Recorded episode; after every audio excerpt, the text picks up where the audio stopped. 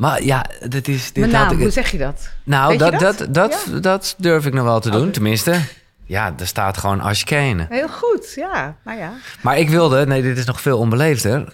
Eh, maar ik had dat kunnen... Ik heb het niet gegoogeld. Hoe oud ben je? Of hoe jong ben je? Dat ga ik echt niet zeggen. Nee. Nee, laten we dat gewoon meteen eh Nee, oké. Oké. Nee, maar Nee, eh, oké. Ik ben geboren in 1964. 1964. Zo. Fantastisch zeg. Oud, hè? Nou ja, nou ja, eh, ja, maar vooral ook, want dat wilde ik zeggen bij, eh, als introductie. Wat een, wat een poeh, stralende energie komt hier binnen. Of sterker nog, ik, ik, ik zag jou vanuit mijn ooghoek al buiten in de zon hier. Eh, we zijn in Amsterdam, waar ik vandaag opneem op het Heldfestival. En die gezondheid, nou Esken, ik wil heel veel dingen met je bespreken. Leuk. Maar laat... Zit ik goed? Want ik, Ja, ja, je zit- hoezo? Oké. Wat voel- wat- nou, ik heb het gevoel dat hij naar links is. Ik weet niet of dat erg is. Het maakt niet En hij uit. zit vastgeplakt. Oh nee. Nee, nee, nee. Gaat goed, ja. Het is een beetje hoe dichter je erbij gaat, hoe, hoe lekkerder het is. Oh, nou. Ik wil beginnen... een goede opening, Ja. schatje. Precies. Ik wil beginnen met een, Moet je een, wel waarmaken, dit soort tekst, hè? een vrij random iets... waarin wij toevallig nou ja, gelijk opgaan. Ja. Dat wil ik niet zeggen, maar... In eh, 2016 ben jij elke dag naar de sportschool gegaan. Je hebt wel gegoogeld. Ik heb alles, ik heb, ik heb dingen gevonden. En, ja, en, ik en, zal je vertellen hoe dat kwam. Ik Ja. was 49 en toen... eh, en ik vond... Ik heb een soort gek magisch ehm, eh, dingetje met verjaardagen. Eh, dan vind ik dat ik bepaalde dingen wel of niet bereikt moet hebben. Totaal illusionair en, en, heel kinderachtig. Maar dus ik dacht, oh shit, ik word 50. Wat heb ik nog niet bereikt? En ehm, nou, toen had ik eigenlijk best al heel veel bereikt. Maar ik werd vroeger gepest op school, heel erg met sporten. Ik kan echt niet sporten. Ik kan nauwelijks mijn linkerbeen voor mijn rechterbeen krijgen. Eh, en dat was altijd zo'n kindertraumaatje wat ik meedroeg. Dus En- dat deed je nooit meer. Nee, ik had eh, een soort nuffig, eh, nuffig eh, verhaal ervan gemaakt van ik sport niet, ik lees. Eh sport is iets voor mensen die, eh, ja, die, die, Ja, ja. die echt, ja, weet je, ik ben de intellectueel, ik, ik, ik sport niet. En, ehm, maar dat was natuurlijk totaal onzin verhaal, want ik wilde eigenlijk heel graag heel fit zijn. Maar ik durfde het niet. Ik durfde het echt niet. En eh, toen dacht ik, nou, als ik 50 word, dan ga ik dat doen. En toen kwam er een eh, personal trainer op mijn pad. Een vriendin van een vriendje van mij die werk zocht. En zei ik, nou, die kwam ik tegen op een feestje. En zei ik, nou, ik heb een leuk project voor je. je kijk, kijk of jij mij fit kan krijgen. En eh, toen, eh, dat was op Ibiza. En toen heeft ze zeven weken met mij iedere ochtend om zeven uur getraind. Echt krachttraining. hè, Iedere dag. Ja. Maar je moet je voorstellen, ik had überhaupt nog nooit een gewichtje van dichtbij gezien. Nee. En ik kende mijn lichaam niet. No body, muscle, mind-muscle connection. nooit van gehoord. dit, precies dit, En, ehm, eh, en ik ben nogal snel boos. Dus ik was boos. En ik heb haar weggestuurd. Ik heb haar uitgescholden. Ik heb gehuild. Maar zij bleek, en dat wist ik niet, maar dat is echt het universum. Zij had ehm, tien jaar gewerkt in een ziekenhuis waar mensen werden opgenomen die suïcidaal zijn. En zij deed daar bewegingstherapie. Dus zij had alles al gehoord. Iedere weerstand al meegemaakt. Ik was voor haar een fluitje van de cent. ja, ja, sorry. maar zonder haar, ze heet Alexandra. Zonder haar was ik nooit zo ver gekomen. Zij heeft me echt door die eerste zeven weken getrokken. En dat is ook nog steeds mijn advies aan mensen. Van zoek iemand die echt je er doorheen trekt. Door Ja. dat begin. Ja, ik vind het leuk omdat eh, ik was niet 49, want ben ik Mm. nog niet, maar ik was wel 40 en ik had een beetje ook nooit wat aan sport gedaan. En daarom vind ik het gaaf Mm. dat jij zegt met die eh, mind-muscle connectie, die had ik totaal niet. Sterker nog, dit is voor mij de opening geweest naar waar ik nu hier met jou en met deze podcast over zit omdat ik ineens voelde, hé, hey, ik ben helemaal niet in verbinding eh, Ja. met mezelf. En Ja. dat, dat was die hele ordinaire En krachttraining. En nu? Nu meer dan ooit. Of, kijk, ik, ik, ergens is er altijd die verbinding. Je kan niet, niet in verbinding staan. Je kan alleen niet luisteren naar de signalen, zou je kunnen zeggen. Ik ben nog steeds, ik bedoel, ik kan niet eh, wat stoere mannen kunnen mijn linkerborst bewegen als we het even heel technisch maken. Wat ik fantastisch vind. Snap je wat ik bedoel? Leuk, zo- Ja. leuk doel. Ja, ik doel, het wel zien. Nee, dat is wel een doel. Maar toen had ik heel erg, en dat was Ja. vrij obsessief ook. Maar goed, het was gewoon toen, oké, toen moest ik een sixpack hebben. En ging ik vooral, heel, eh, ja, was- sixpack is ook gewoon weinig eten. Eh, dus Apps are made in the kitchen. ja, nee, maar zo is het wel echt. Maar goed, eh, dus het is ehm, totaal onzinnig. Maar ook weer niet, want je bent wel echt met jezelf Wat bezig. is onzinnig? Nou, een sixpack of een, of een, of eh, nou, Mm. überhaupt krachttraining. Ja, ik doe het nog steeds met veel plezier en het is gewoon een uitlaatklep. Maar Nou ja, ik wil, laten we niet een hele podcast over de voordelen Nee. van sporten hebben. Nee, maar het nee, is niet onzinnig. Het is echt bewezen. Helemaal voor na je vijftigste is, is zonder krachttraining eigenlijk eh, eh, stort je gewoon in. Je verliest 30% van je spiermassa. Dus het, je, je moet wel eigenlijk, hè? nou, en het heeft een diepere laag. Ik, dus het is ik- niet onzinnig. Die nee, schrappen we. Eens tegendeel. Ik, Ja. heb een, ik heb je hele eh, Instagram feed eh, uitgeplozen. En eh, daar af en toe post je daar hele leuke hoe dat, slogans, Mhm. zinnen. En daar was er eentje die maakte echt, dacht ik wel van, oh ja. Ik vertaal hem even. Ja. Namelijk, voedsel is de meest misbruikte Drugs. drugs. En eh, beweging is de meest onderschatte. Medicijn. eh, ja, antidepressiva, ja, precies. ja, ja, antidepressant. Ja. Ja. Ja. nou ja, dat- ja, kan er Ja. niks aan toevoegen. Maar jij had dat denk ik niet echt nodig in die zin dat jij, eh, tenminste eh, als, als, als, als coach, maar ook als journalist, als therapeut, jij was toch wel in verbinding met jezelf. Even los van dat je die mind-muscle connectie misschien niet had. Ehm, ja, maar dat is het grappige. Dat, dat, ik ben denk ik zo... Ik heb een echt... eh, ik heb een eetstoornis gehad. Ik ben op mijn 23e begonnen echt met eh, dat te onderzoeken. En, en Mhm. Eh, van daaruit heel spirituele pad op gegaan. En, en, en eh, gekomen waar ik nu ben. Maar dat is wel allemaal heel erg in mijn hoofd Ja. geweest. Dus ik ben toen wel... eh, had wel... Ik was wel al heel lang heel erg keurig op gewicht. Maar niet in verbinding zoals nu. Nee. Dus ehm, dat echt je lijf kennen en krachtig zijn, dat is echt door dat sporten gekomen. Hmm. Ja. Ja, nou ja, jij noemt het zelf al. eh, want dat is, dat is dan jouw opening geweest, zou je kunnen zeggen. Hè? Zoals elke, Mhm. nou ja, elke breakdown is een breakthrough of zo. Of, Mhm, hè? mhm. Ehm, dus jij was jong en dus onzeker, zou ik. hè? en, en, en wat was het dieptepunt van de eetstoornis? Brrr, ja, dat is de ellende van een eetstoornis, dat dat nooit echt een dieptepunt heeft. Ik- Dus heel sluimerig. het gaat maar door. En Mm. ik denk dat, dat, om maar even... Ik, ik, ik, ik ben nogal zwart-wit soms hoe ik praat hoor. Maar ik denk dat driekwart van de mensen een eetstoornis heeft. Ik bedoel, als je ziet, we moeten overal de hele fucking dag eten. En, en, dus, en we vinden dat normaal. Dus eh, dieptepunt, dat is de ellende. Die, dat, dat komt niet. Nee. Want, want je kan gewoon je hele leven zo doorhobbelen. Alleen voor mij, ik ben gewoon heel ijdel. En ik wil heel graag het allerleukste leven hebben wat ik kan hebben. En ik hou van mode, ik hou van mooie kleren.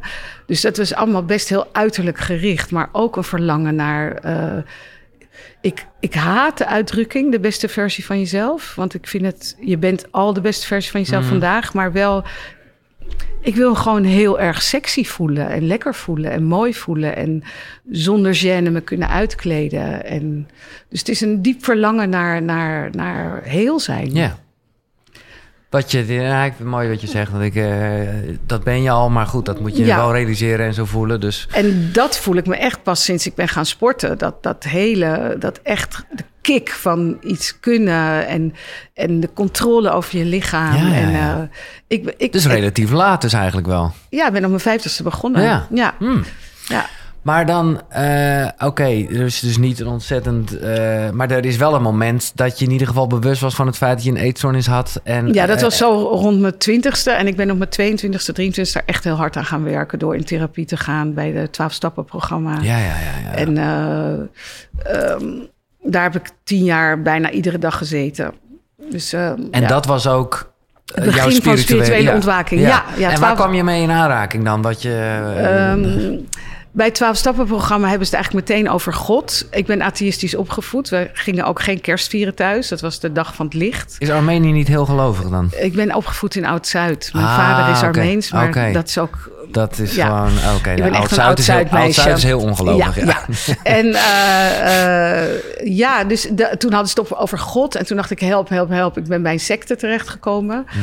En eh, dat is ook echt... Nou, en zo heel langzaam groei je daarin. En ja, ja. Ja. Dus, eh, En toen, Toen ben je op een gegeven moment... bij Jan Geurts terechtgekomen. Oh, oké, ja. Daar ben ik echt al 15 jaar in opleiding, heel intensief.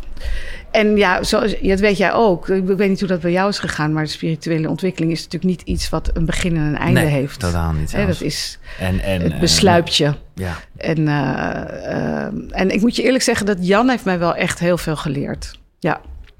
Mij, want ik had heel veel gedaan. Ik heb in Tibet in een klooster Ja, gezeten. Daar wilde ik naartoe eigenlijk. Maar pas toen ik bij Jan Geurts terecht kwam, toen dacht ik, hè, hè eh, iemand die het wetenschappelijk kan onderbouwen, die echt eigenlijk heel wetenschappelijk spiritualiteit eh, be- bekijkt. Want je moet bij mij dus niet met sterrenbeelden of chakras aankomen. Dan haak ik onmiddellijk af. Leuk. Ehm, maar wat toch even terug naar 1993, toen jij naar China, Mm. Tibet ging en eh, eventjes in een klooster zat. En dus wel heel erg, en ik snap ook Mm. wel hoe je dan later bij Jan komt met het boeddhisme Ja, eh, bezig. Maar wat, wat, wat, ja, wat was dat voor een tijd? Eh, wat voor een scanner zat daar en wat... wat... nou vooral heel verliefd op mijn toenmalige man. Oké, Eh, wij hadden elkaar ontmoet in Griekenland eh, ehm, eh, bij Carmen, die hier ook zit. Die woonde daar toen. En ehm, nou, we waren echt verliefd op het strand. Een, een vakantieliefde. Meteen met elkaar in bed beland en spannend, spannend. En toen zei hij tegen me, ja, ik vind jou ook heel leuk, maar ik ga drie jaar naar China. Ga je mee? En toen ben ik met hem meegegaan. En zijn we, Oh. maar zaten jullie samen in het klooster? Ja, nee, hij ging fotograferen en ik Oh. ging het klooster in. Ja. Want hij is, ik vind het echt, eh, nou ja, soort van grappig, maar ik weet niet of het Mm. pijnlijk is. Ik, be- ik ben hier heel lang niet geweest op het Westergasfabriekterrein. Ja. De laatste keer was hier 200 meter vandaan. Ja, de opening van de Lumière. Ja, eh, van Jimmy Nelson, jouw ex-man, de fotograaf. We kennen het allemaal wel. Ben je daar nog geweest? Of is Ja, dat, tuurlijk, tuurlijk, ja. Ik vond, hoe vond je het? Ja, overweldigend. Ja. Maar Maar ik vond het, nou ja, goed, nee, dat slaat me. Ik vond, ik, eigenlijk dacht ik gewoon, maar die foto's zijn gewoon die foto's. En ik heb best wel wat andere dingen meegemaakt in die fabriek, Mm. eh, waarbij je gewoon hè, het feit dat het op de muren geprojecteerd Mm. wordt, eh, ja, heel, ja, met abstracte dingen vond ik het beter werken dan met mensen. ik denk dat wij allebei nogal snel eh, op een ander onderwerp uitkomen. Laten we teruggaan naar... Oké, naar Ja. Naar want- want, hoe je eh, daar zat ik- in dus. We hebben net buiten staan praten. Toen dacht ik ook, wij kunnen uren lullen. maar eh, let's nee, stick to the ja, subject. Bedankt eens kennen. Eindelijk iemand die me een beetje in het gereel houdt.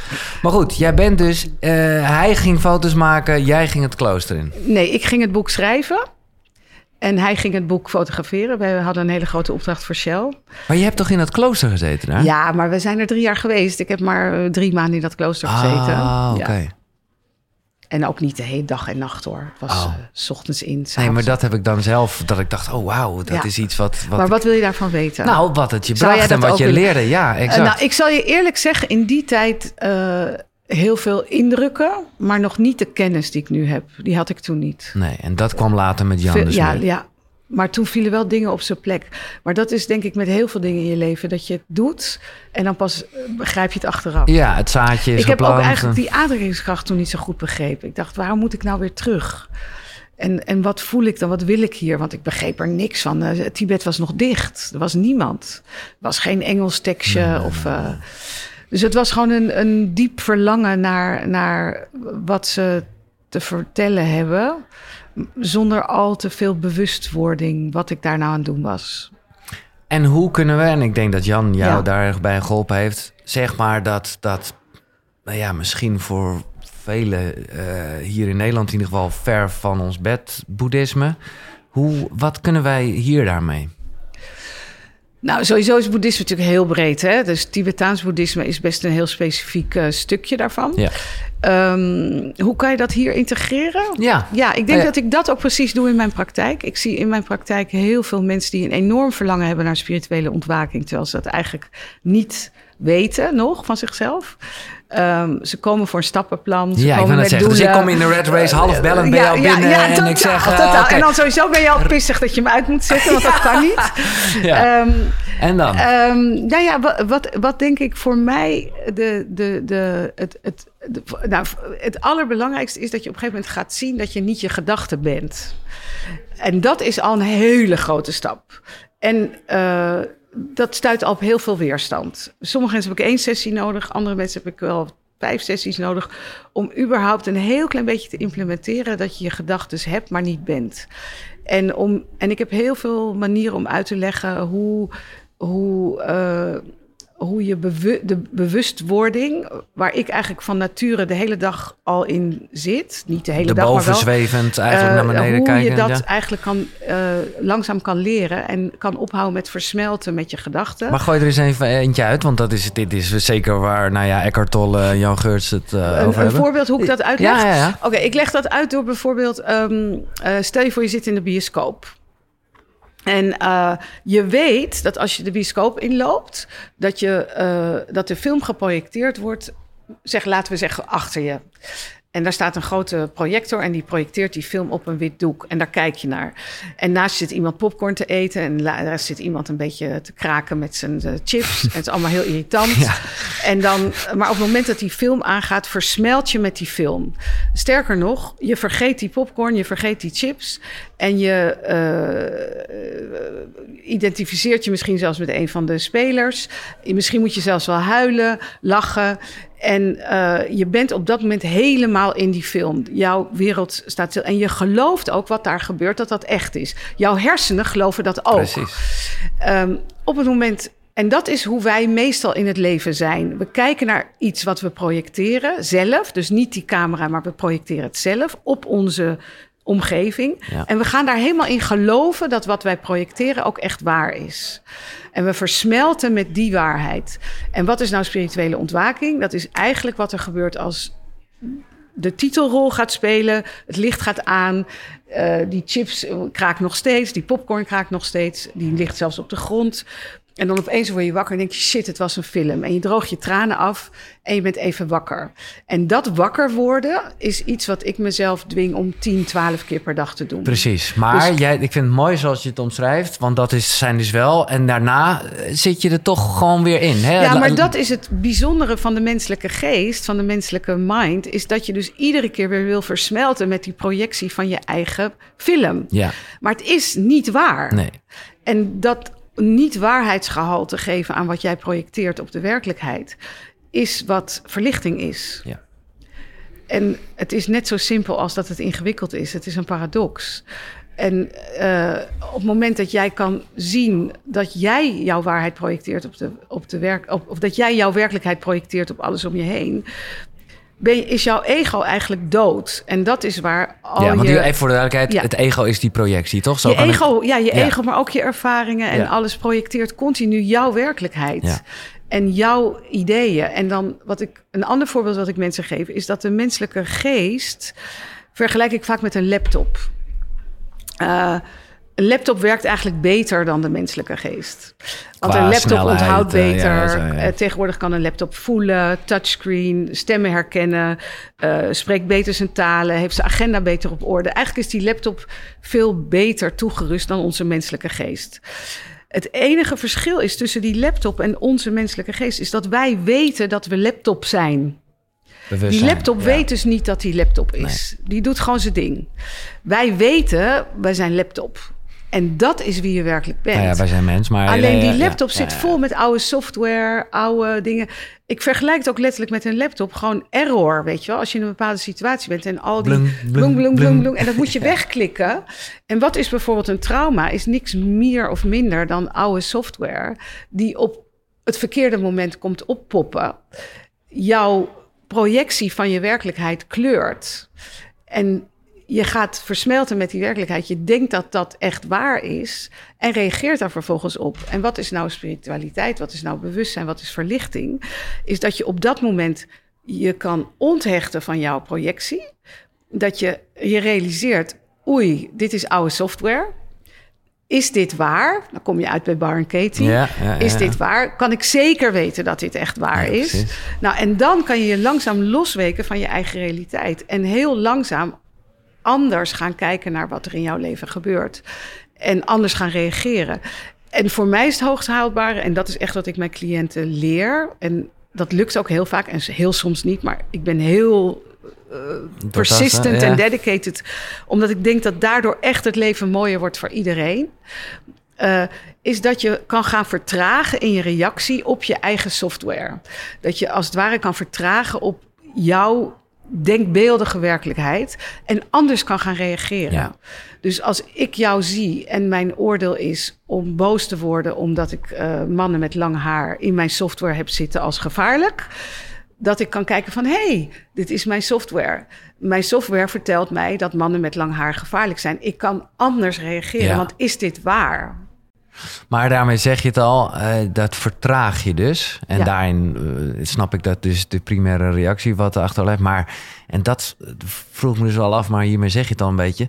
Denk jij dat je die software, zeg maar, kan veranderen? Of is het trauma er gewoon en moet je er maar vooral mee leren leven? En, en...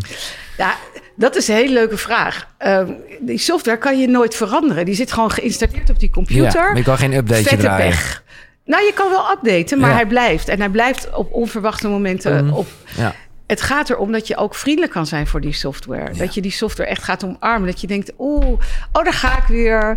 Mannen met lang haar zijn gevaarlijk. Maar ik wist toch dat dat niet waar was. Oké, nou, het is oké. De klik, wegklikken. Dus de- je wordt echt op een gegeven moment vrienden met je trauma. Ik had zelf een heel mooi voorbeeld niet zo lang geleden. Ehm, eh, er gebeurde iets met een geliefde die wat heel erg leek op iets wat in mijn huwelijk vaak gebeurde. En ik kon tegen hem zeggen van, oeh, wat er nu, wat je nu zegt, triggert al mijn trauma. Dit is echt wel het meest traumatische stukje wat nog. Dus als ik straks heel nasty ga doen en echt afschuwelijk, dan weet je dat dat getriggerd is. Maar er gebeurde eigenlijk niks. Dus ik dacht, oh, nou, maar een half uur later, out of the blue, werd ik zo boos, Ja. zo nasty. En hij zei, ik ga even een stukje om, ik ga even een stukje wandelen, want we hebben, dit is, this is not you. En het grappige was dat ik dus in dat trauma kon zitten, in die reactie. En tegelijkertijd ervaren dat dat niet de realiteit was. Dat het echt mijn trauma was, geprojecteerd op de situatie.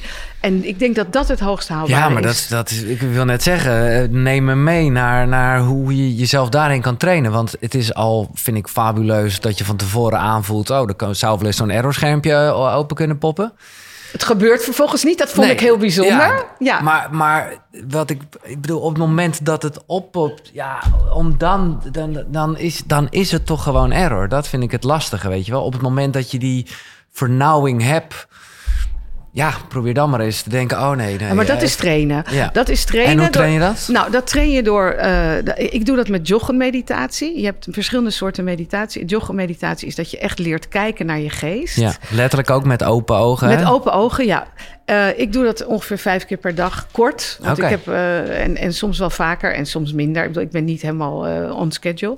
Maar ik heb dat heel veel getraind. Dus ehm, dan door te leren kijken naar je eigen geest... op momenten dat er zeg maar niets aan de hand is... er is natuurlijk altijd wel wat, maar dat je rustig bent... eh, leer je als het ware dat traject af te leggen van kijken naar je geest. En dan zie je dus dat al je gedachten een soort, ja, de monkey mind, Ja. hè, dat gaat maar door. Het zijn allemaal aapjes die de hele dag met elkaar in discussie zijn. En als er even niks is, gaan ze vlooien.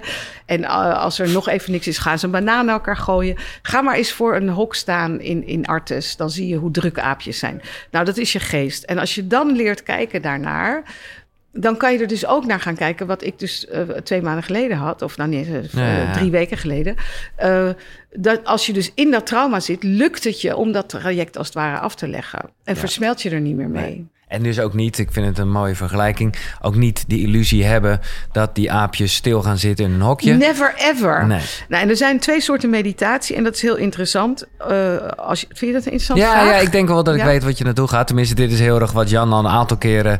Hè, die Ja. heeft daar een leuke, bijna Nou, soort ja. denigrerende naam Nou ja, voor. nee, maar goed. Mindfulness is dan nou, heel nee, erg... maar ik wil niet denigreren Nee, nee, zijn, nee, helemaal niet. Maar het is wel, je kan dus je geest kalmeren Ja, en je kan je geest bekijken. ja. Maar het is wel nodig om soms je geest te kalmeren voordat je ernaar kan kijken. Want anders, en dat merk je als je boos bent, als je verliefd bent. Als je verliefd bent, is het onmogelijk om naar je geest te kijken.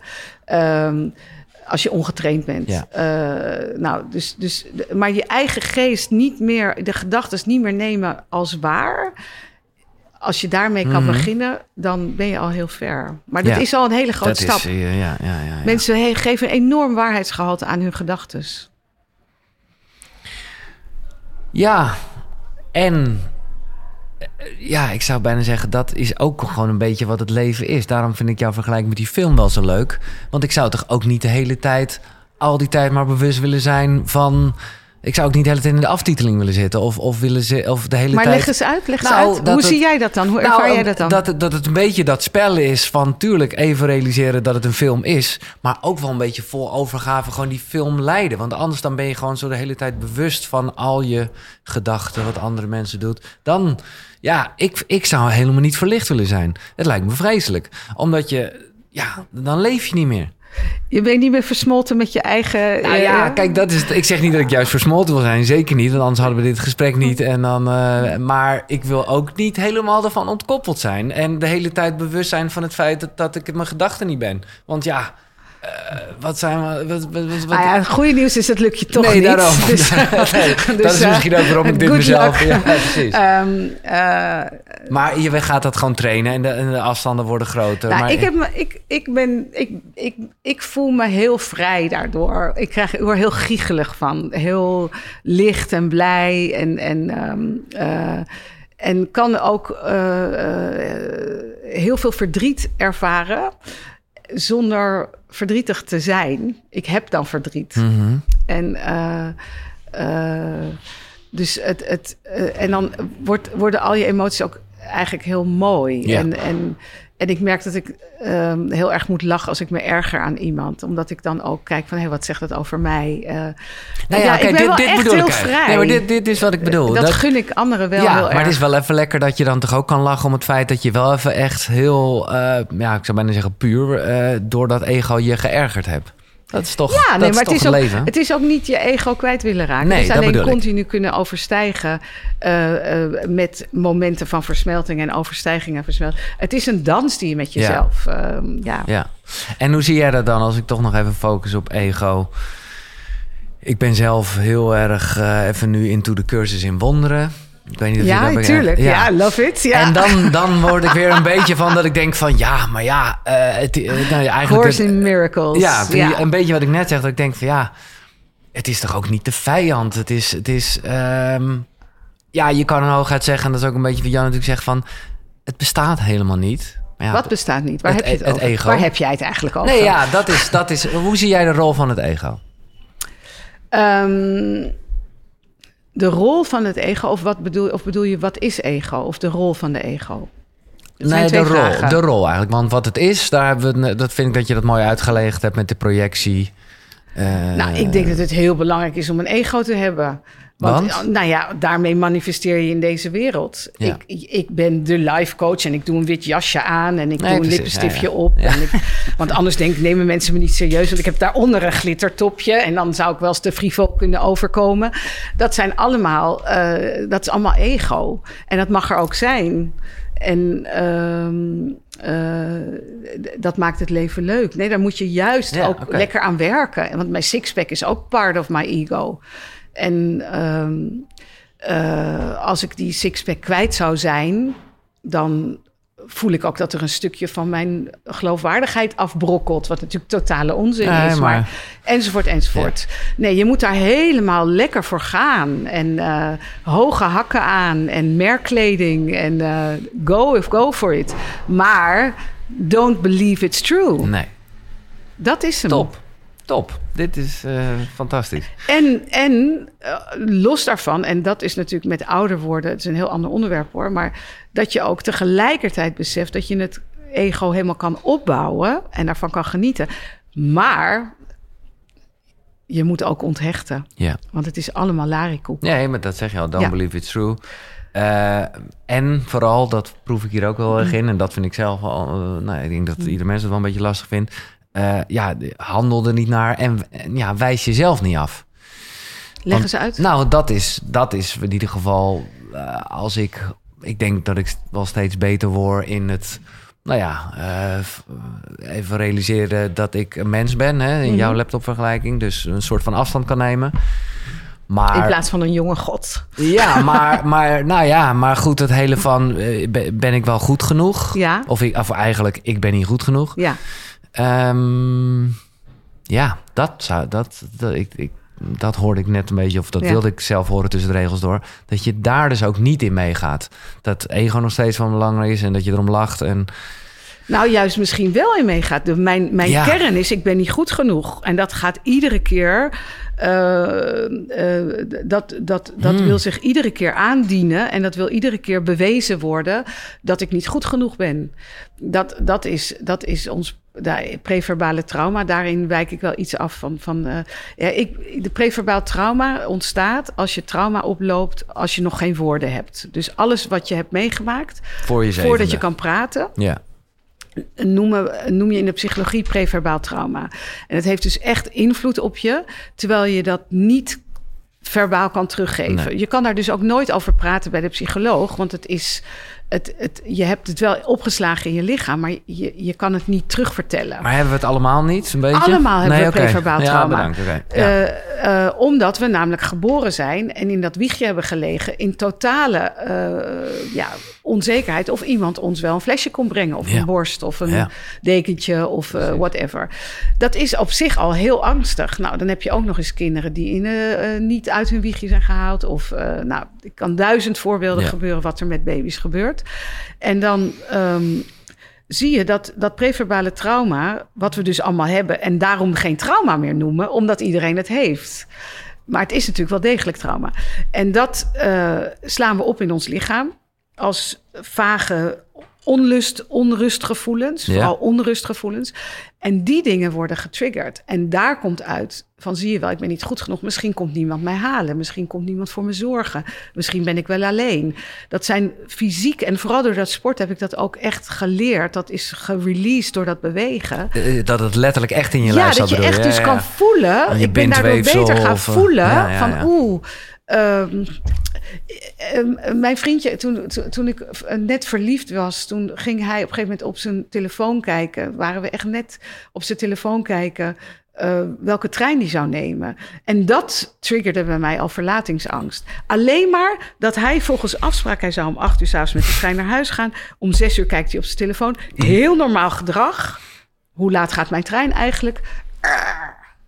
En dan, wat doe ik dan? Deur dicht. Ik hoef je eigenlijk nooit meer te zien. eh, bla, bla, bla. Dat is dan mijn traumareactie. Mhm. Kon ik ook naar kijken. Maar dat, dat is dus van vroeger. Ik werd nooit van school gehaald. Ja. Bla, bla, bla, bla, bla. Volg je me nog? Heel erg, Ja, heel erg. Nee, maar ik, Ehm, eh, ja, ga door. dus eh, dat preverbale trauma, wat we allemaal hebben, dat wordt, slaan we op in ons lichaam. Als je daar niet, als je dat niet goed kan voelen, omdat we doorgaans niet echt in contact zijn met die hele lichte signaaltjes, gaan we dus al reageren zonder dat we bewust dat signaal hebben ervaren. Dus de reactie is zo duidelijk, maar dat hele eerste lichte triggertje hebben we gemist. Ja. En eh, eh, die eh, preverbale trauma, dat kan je woorden aangeven door te zeggen: Ik ben niet goed genoeg. Eigenlijk is dat een soort vertaling, een soort taal die we geplakt hebben aan een heel oud gevoel waar we niet helemaal nog woorden voor hebben. En zo ervaren, en dat kan je, eigenlijk zijn er maar vier versies. Ik ben niet goed genoeg, ik tel niet mee, ik ben niet gezien, ik ben niet belangrijk. Dat zijn eigenlijk de enige vier, Variaties op het vijf die ik hoor. Ja, ja. Bij iedereen. Ja, hè? Eh, de- de- ja. de- 3000 cliënten, 3000 keer deze vier. En als je iedere keer leert de trigger dat te, te, te luisteren in je lichaam. Van, oh, dit is weer zo'n moment dat ik getriggerd word in... ik ben niet goed genoeg, ik tel Ja. niet mee, ik ben niet belangrijk. Dan ben je vrij. Nee, maar dit, is, dit dit, is vind ik waar. waanzinnig wat je zegt. Want, eh, dus jij gaat niet juist heel erg van... Je bent wel, eh, je bent wel goed genoeg? Nee, juist niet. Nee, precies. Nee, ik ben ook Ga een juist- beetje tegen je- affirmaties. Ja, oké. Ja, want je, kijk, affirmaties zijn heel nuttig, mits je eerst hebt erkend dat je niet goed genoeg bent. Eerst goed Eh, luisteren. Eerst het preverbale Ja. trauma hebt erkend, Ja. een plek hebt gegeven en Ja. dat dat er mag zijn. Sterker nog, vrienden worden met dat Ja. ik ben niet goed genoeg. Echt vrienden. En dan vervolgens kan je voor het dagelijks leven zeggen, hé, hey, ik kan dit. Ja. Ik ben best mooi. En al die affirmaties. Maar als je die affirmaties plakt over, als het ware, of als je die gebruikt als cover-up voordat ik ben niet goed genoeg, Ja. ga je het altijd verliezen. Ja, als cover-up, tuurlijk, eh, dan is het niet goed. Maar ik kan me wel voorstellen, dat is gewoon een beetje wat ik vanuit mezelf kan vertellen, dat je wel vanuit eh, eh, een, een misschien wat geforceerde poging om jezelf goed genoeg te voelen, dat je daardoor meer de kracht hebt om te luisteren en het aanwezig te laten zijn van het stemmetje dat je niet goed genoeg bent. Ja, is het te vaag? Nee, het is niet vaag. Ik denk of ik het met je eens ben. Ehm, mm, Ik kan positiever toch meer mezelf horen huilen dan dat ik, eh, nou ja. Hm. Maar goed, dat, eh, ja. ik vind het wel echt een hele... ik, ik geloof heel erg in durven naar die diepte te gaan van die zelfafwijzing. Ja, Dus daar, daar echt. eh, maar dat ook een te beetje... erin- maar ook eh, als je zegt omarmen, bedoel je dan ook echt in zwelgen? Ja, Ja, ja. hoe doe je dat dan? Eh, Want dat, is, dat, eh, dat vind ik eng klinken. eh, nou, niet zwelgen als in de zin van. eh, eh, eh, ehm, dat je het waarheidsgehalte geeft. Nee, oké. Dat is zwelgen, hè? Ja. Zwelgen is... eh, maar juist het voelen en weten dat iedereen het heeft. Ja. Iedereen. Er is niemand die geen preverbaal trauma heeft. Die bestaat niet. Mensen die zeggen dat ze het niet hebben... zeggen dat omdat ze er niet mee in contact zijn. Ja. Die hebben zo'n krachtige ego-laag, die dekken dat af. Ja. Ja. En als je die wetenschap hebt, dan wordt ook opeens iedereen heel schattig. En ik heb best heel veel hele belangrijke cliënten die echt eh, eh, aan zichzelf nog nooit hebben toegegeven. Nee, maar Met die zijn... belangrijk bedoel ik dat wij ze ervaren Groot als groot Nee, en belangrijk en, of heel rijk. Ja. En eh, Nee, en die hebben dat, dat is ook wel de andere kant van het verhaal. Die hebben dat ongetwijfeld bereikt. Omdat ze zo boven dat kleine stemmetje zijn gaan staan. Wat ze heel veel kracht heeft gegeven. nee, Maar- dat kleine stemmetje heeft ze gedreven om te Nou ja, bewijzen dat ik het niet zo waar is. Ja, dat bedoel ik. Ja. En dan komen ze erachter. Nou heb ik eh, mijn miljarden op de Ja, bank. en ik nog heb steeds eh, niet goed genoeg, hè? 27 miljoen, Goh. 100.000 volgers. Ja. Of whatever. En shit, ik ben nog steeds niet goed genoeg. Nee. Of ik voel me nog steeds niet goed genoeg. Ja. Of ik voel me nog steeds. Of ik heb nog steeds een eetstoornis, een alcoholverslaving, Ja. een kookverslaving, een seksverslaving, een gokverslaving. Hè, want dat is altijd een reactie op Niet willen eh, voelen. Niet willen voelen dat er ergens nog, eh, ja. En het moment dat je daar vrienden mee wordt, als je ook... Ik heb een hele fijne vriendenkring waar ik ook daarover kan praten. En kan zeggen van, oh jezus, ja, dan voel ik me weer niet goed genoeg. Of, eh, oh, dit triggert echt mijn zelfafwijzing. En dan Ja. wordt het heel grappig eigenlijk. Ja, Nee, ik vind het ook. En kijk, een term die, eh, waar ik eerst nog meer van walgde dan van nu hoor. Maar ik, mm, nou ja, is de term zelfliefde. Ik walg er niet van hoor, maar ik had er gewoon, eh, ik weet niet, uh, Kromme tenen. Ja, kromme- ja, een beetje dat je, hè? Dat heb ik bij authentiek. Oh ja, ja, En, eh, precies. Nee, ja. ik snap je. Ja, Ehm, maar eigenlijk, en dat, dat is de andere kant van de medaille van, van Ja. zelfliefde, zeg jij dus die zelfafwijzing of, of nou ja, Ja. je bent niet goed genoeg.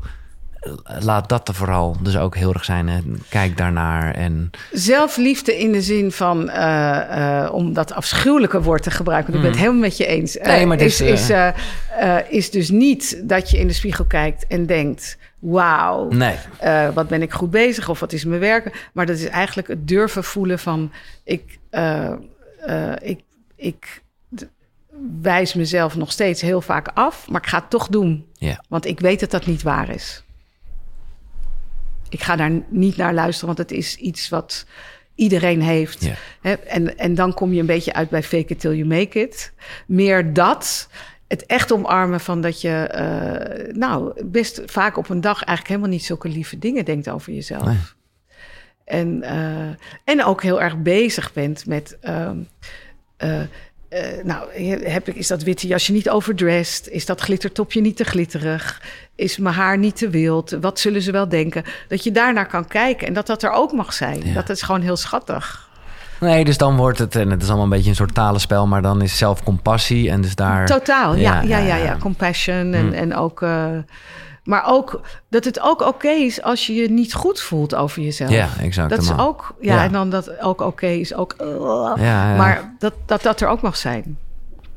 Ja, Top zeg. Ehm, ik ben benieuwd. Eh, en ik weet al dat het er meer dan drie zijn, want daar kwam je verontschuldigend mee aanlopen. Maar ik vind top. Maar drie is een soort van uh, houvast. mag ik nog één ding aan jou ja, vragen? ja, je mag heel veel aan mij vragen. Ehm, jouw, eh, jouw, jouw journey, jouw spiritual Ja, ja. journey. ja. Sta je daar helemaal achter? Want ik hoor bij jou ook af en toe iets van dat je eigenlijk een soort, ehm, eh, ja, Er zit nog een soort stoer randje aan of zo. Mm, dat, ja, dat kan jij beoordelen. Maar Nee. ik, ik sta er zeker helemaal achter. Ik denk Ja. ook dat het niet Ja. eens een keuze is. Ik vind het gewoon wel lekker, merk ik. En dat, dat, Ja. daarom snap ik wel wat je zegt. Om er ook een beetje soort kritisch op te blijven. Want voor je het weet... Nou ja, daar heb ik echt een goed gesprek met Jan over gehad. was het tweede gesprek dat ik met hem had Ja? voor de podcast. En hij zei, oh, hij ging zo met de twin- twinkeling in zijn ogen. zeggen, nee, oké, daar ben je goed bezig. Omdat ik gewoon heel erg toen zat van... ja, maar nu is het eigenlijk mijn ego die hiermee bezig is... met, oh, wat ben ik goed bezig met spiritualiteit, bla, bla, bla. Dus dat is voor mij wel een reden om er altijd wel... nou ja, Ja. noem het argwanend, Ja, maar dat, is, dat, vind het, ik, dat, maar dat vind ik eh, heel leuk aan hoe jij dit doet. Ja, Om het eigenlijk ehm, eh, echt maar complimenten. Omdat ik, Ah. omdat ik vind dat, eh, dat ehm, eh, alles wat je doet op dit pad zit weer een valkuil. En, en hè, dus ook eh, wat, wat een hele grote valkuil is, die ik zie ook bij cliënten in mijn praktijk, is dat ze dan weer heel goed spiritueel bezig ja, willen ja, zijn. Ja, nou ja, Hè? ja. En dan zeggen ze, nou, ik heb vandaag gemediteerd en ik heb dit en ik heb dat en ik, eh, en ik heb mijn dankbaarheidslijstje geschreven. En, eh, en dan zeg ik, en je voelt je nog steeds niet helemaal happy, hè? Zo van, wat nu? Wat, kan ik nog doen? Ja. En dat, dat vind ik heel Ja. leuk aan jouw podcast. Die houvast, keer- eh, die houvast geeft wel echt hè, een routine. Het zorgt er wel En het voor... gaat er dus eh, juist iedere keer om, om het niet te doen en Nee. toch te doen. En die paradox is ingewikkeld. Ja. En hartstikke leuk. ja. de boeken. de boeken, ja. En eh, ja, Ja. boeken die... eh, ja, Nou ja, voor- ik, was, ik, wil dan, wil dan niet dubbelen, want ik vind dan voor mensen samen. Oh, je wil echt sp- specifiek nee, dus nieuwe daarom boeken had ik er vijf. Ik dacht, dan kan jij er drie kiezen.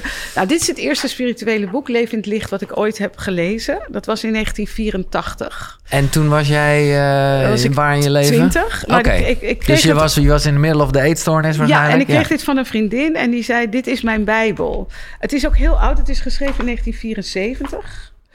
Eh Shakti Gavin. Eh, ik weet, volgens Wacht mij is al vasthouden. dood. Ja? Weet ik niet zeker hoor. En, en, en wat eh, gaf het jou?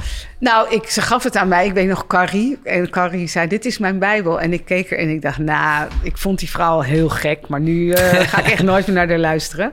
Eh, Maar je ik ging kon het er toch helemaal lezen? niets mee. Oh, maar je ging het toch lezen? Dat vind ik nou, nee, het lag gewoon. eh, Oh, en op een gegeven moment eh, heb ik het opgepakt zoals dat gaat. En in één adem uitgelezen. Ik heb dit, dit boek is al de derde versie. Ik heb het altijd bij me. Hmm. Nu niet meer zo hoor, maar, ik heb Maar, het echt eh, tien ja. jaar bij me gehad. Ik vind het echt een heel mooie introductie. Het is nog te koop.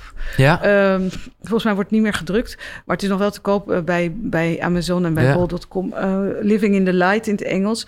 Ehm, het is een hele mooie versimpeling van heel veel eh, ingewikkelde thema's.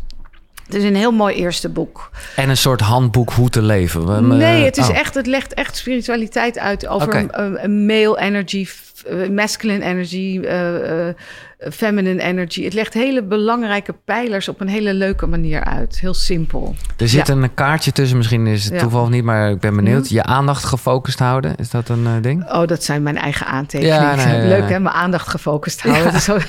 Ja, of iemand anders heeft het geschreven, weet ik even niet. Nee. Eh, Eh, maar dan, eh, dan gaan we Ja. naar het volgende boek. Ik vind het wel grappig dat je dat even noemt met de vrouwelijke en eh, mannelijke energiedingen. Zo. In, wat voor in wat voor een tijd zitten we? Wat je, hoe kijk je er tegenaan? Nu, Ja, want daar is een, met betrekking tot dit onderwerp een hoop ja. aan de gang. Nou, dit is trouwens wel een leuk brugje naar het andere boek. The Velvet Rage is echt een must-read voor iedereen. Oh ja, er staat ook als subtitel Overcoming the Pain of Growing Up Gay in a Straight Man's World. Ja, dat heeft dan weer meer met homoseksualiteit te maken, maar Ja. dat is een beetje een bruggetje. Dit Ja. is echt een waanzinnig boek over hoe beperkt wij kijken naar gender. Mhm. Eh, hoe beperkt we kijken naar ja, gender. dus Oké, hoe ja. mensen vastzitten. En je hoort tegenwoordig heel vaak dat mensen zeggen... ja, zo'n beetje overdreven hoor. Dat, dat, dat, dat moet wel een beetje normaal. Je kan je kinderen niet confronteren. En mensen eh, wijzen dat nog enorm af, die de genderdiversiteit. In dit boek gaat het is echt, echt een must-read. Eh, ehm, maar wat vroeg je? Nou, hoe je aankijkt tegen deze tijd. Eh, Ja, en bedoel je dan met masculine en feminine energy? Of Ja. bedoel je met genderdiversiteit? ja, voor mij gaat het hand in hand, maar ik ben... Nee. Oké. Eh, top. genderdiversiteit is echt eh, eh, het, het feit dat wij moeten ophouden om mensen in een vakje te In stoppen. eentjes en Man, nulletjes te denken. Ja, eh, oké. eh, of iets daartussenin. Of dat we dus allemaal eigenlijk in een heel spectrum zijn. Ehm, dat, dat is zeg maar even wat nu heel erg aan de hand is. Wat Ja. we proberen te integreren, waar ook heel veel weerstand is. En in de spiritualiteit wordt masculine en feminine energy eh, heel erg gezien als, het is eigenlijk iets heel anders. eh, dat wij allemaal zowel Beetje, ja. mannelijke als vrouwelijke energie in ons hebben. En dan wordt mannelijk, en het yin-yang is dat natuurlijk Ja. ook.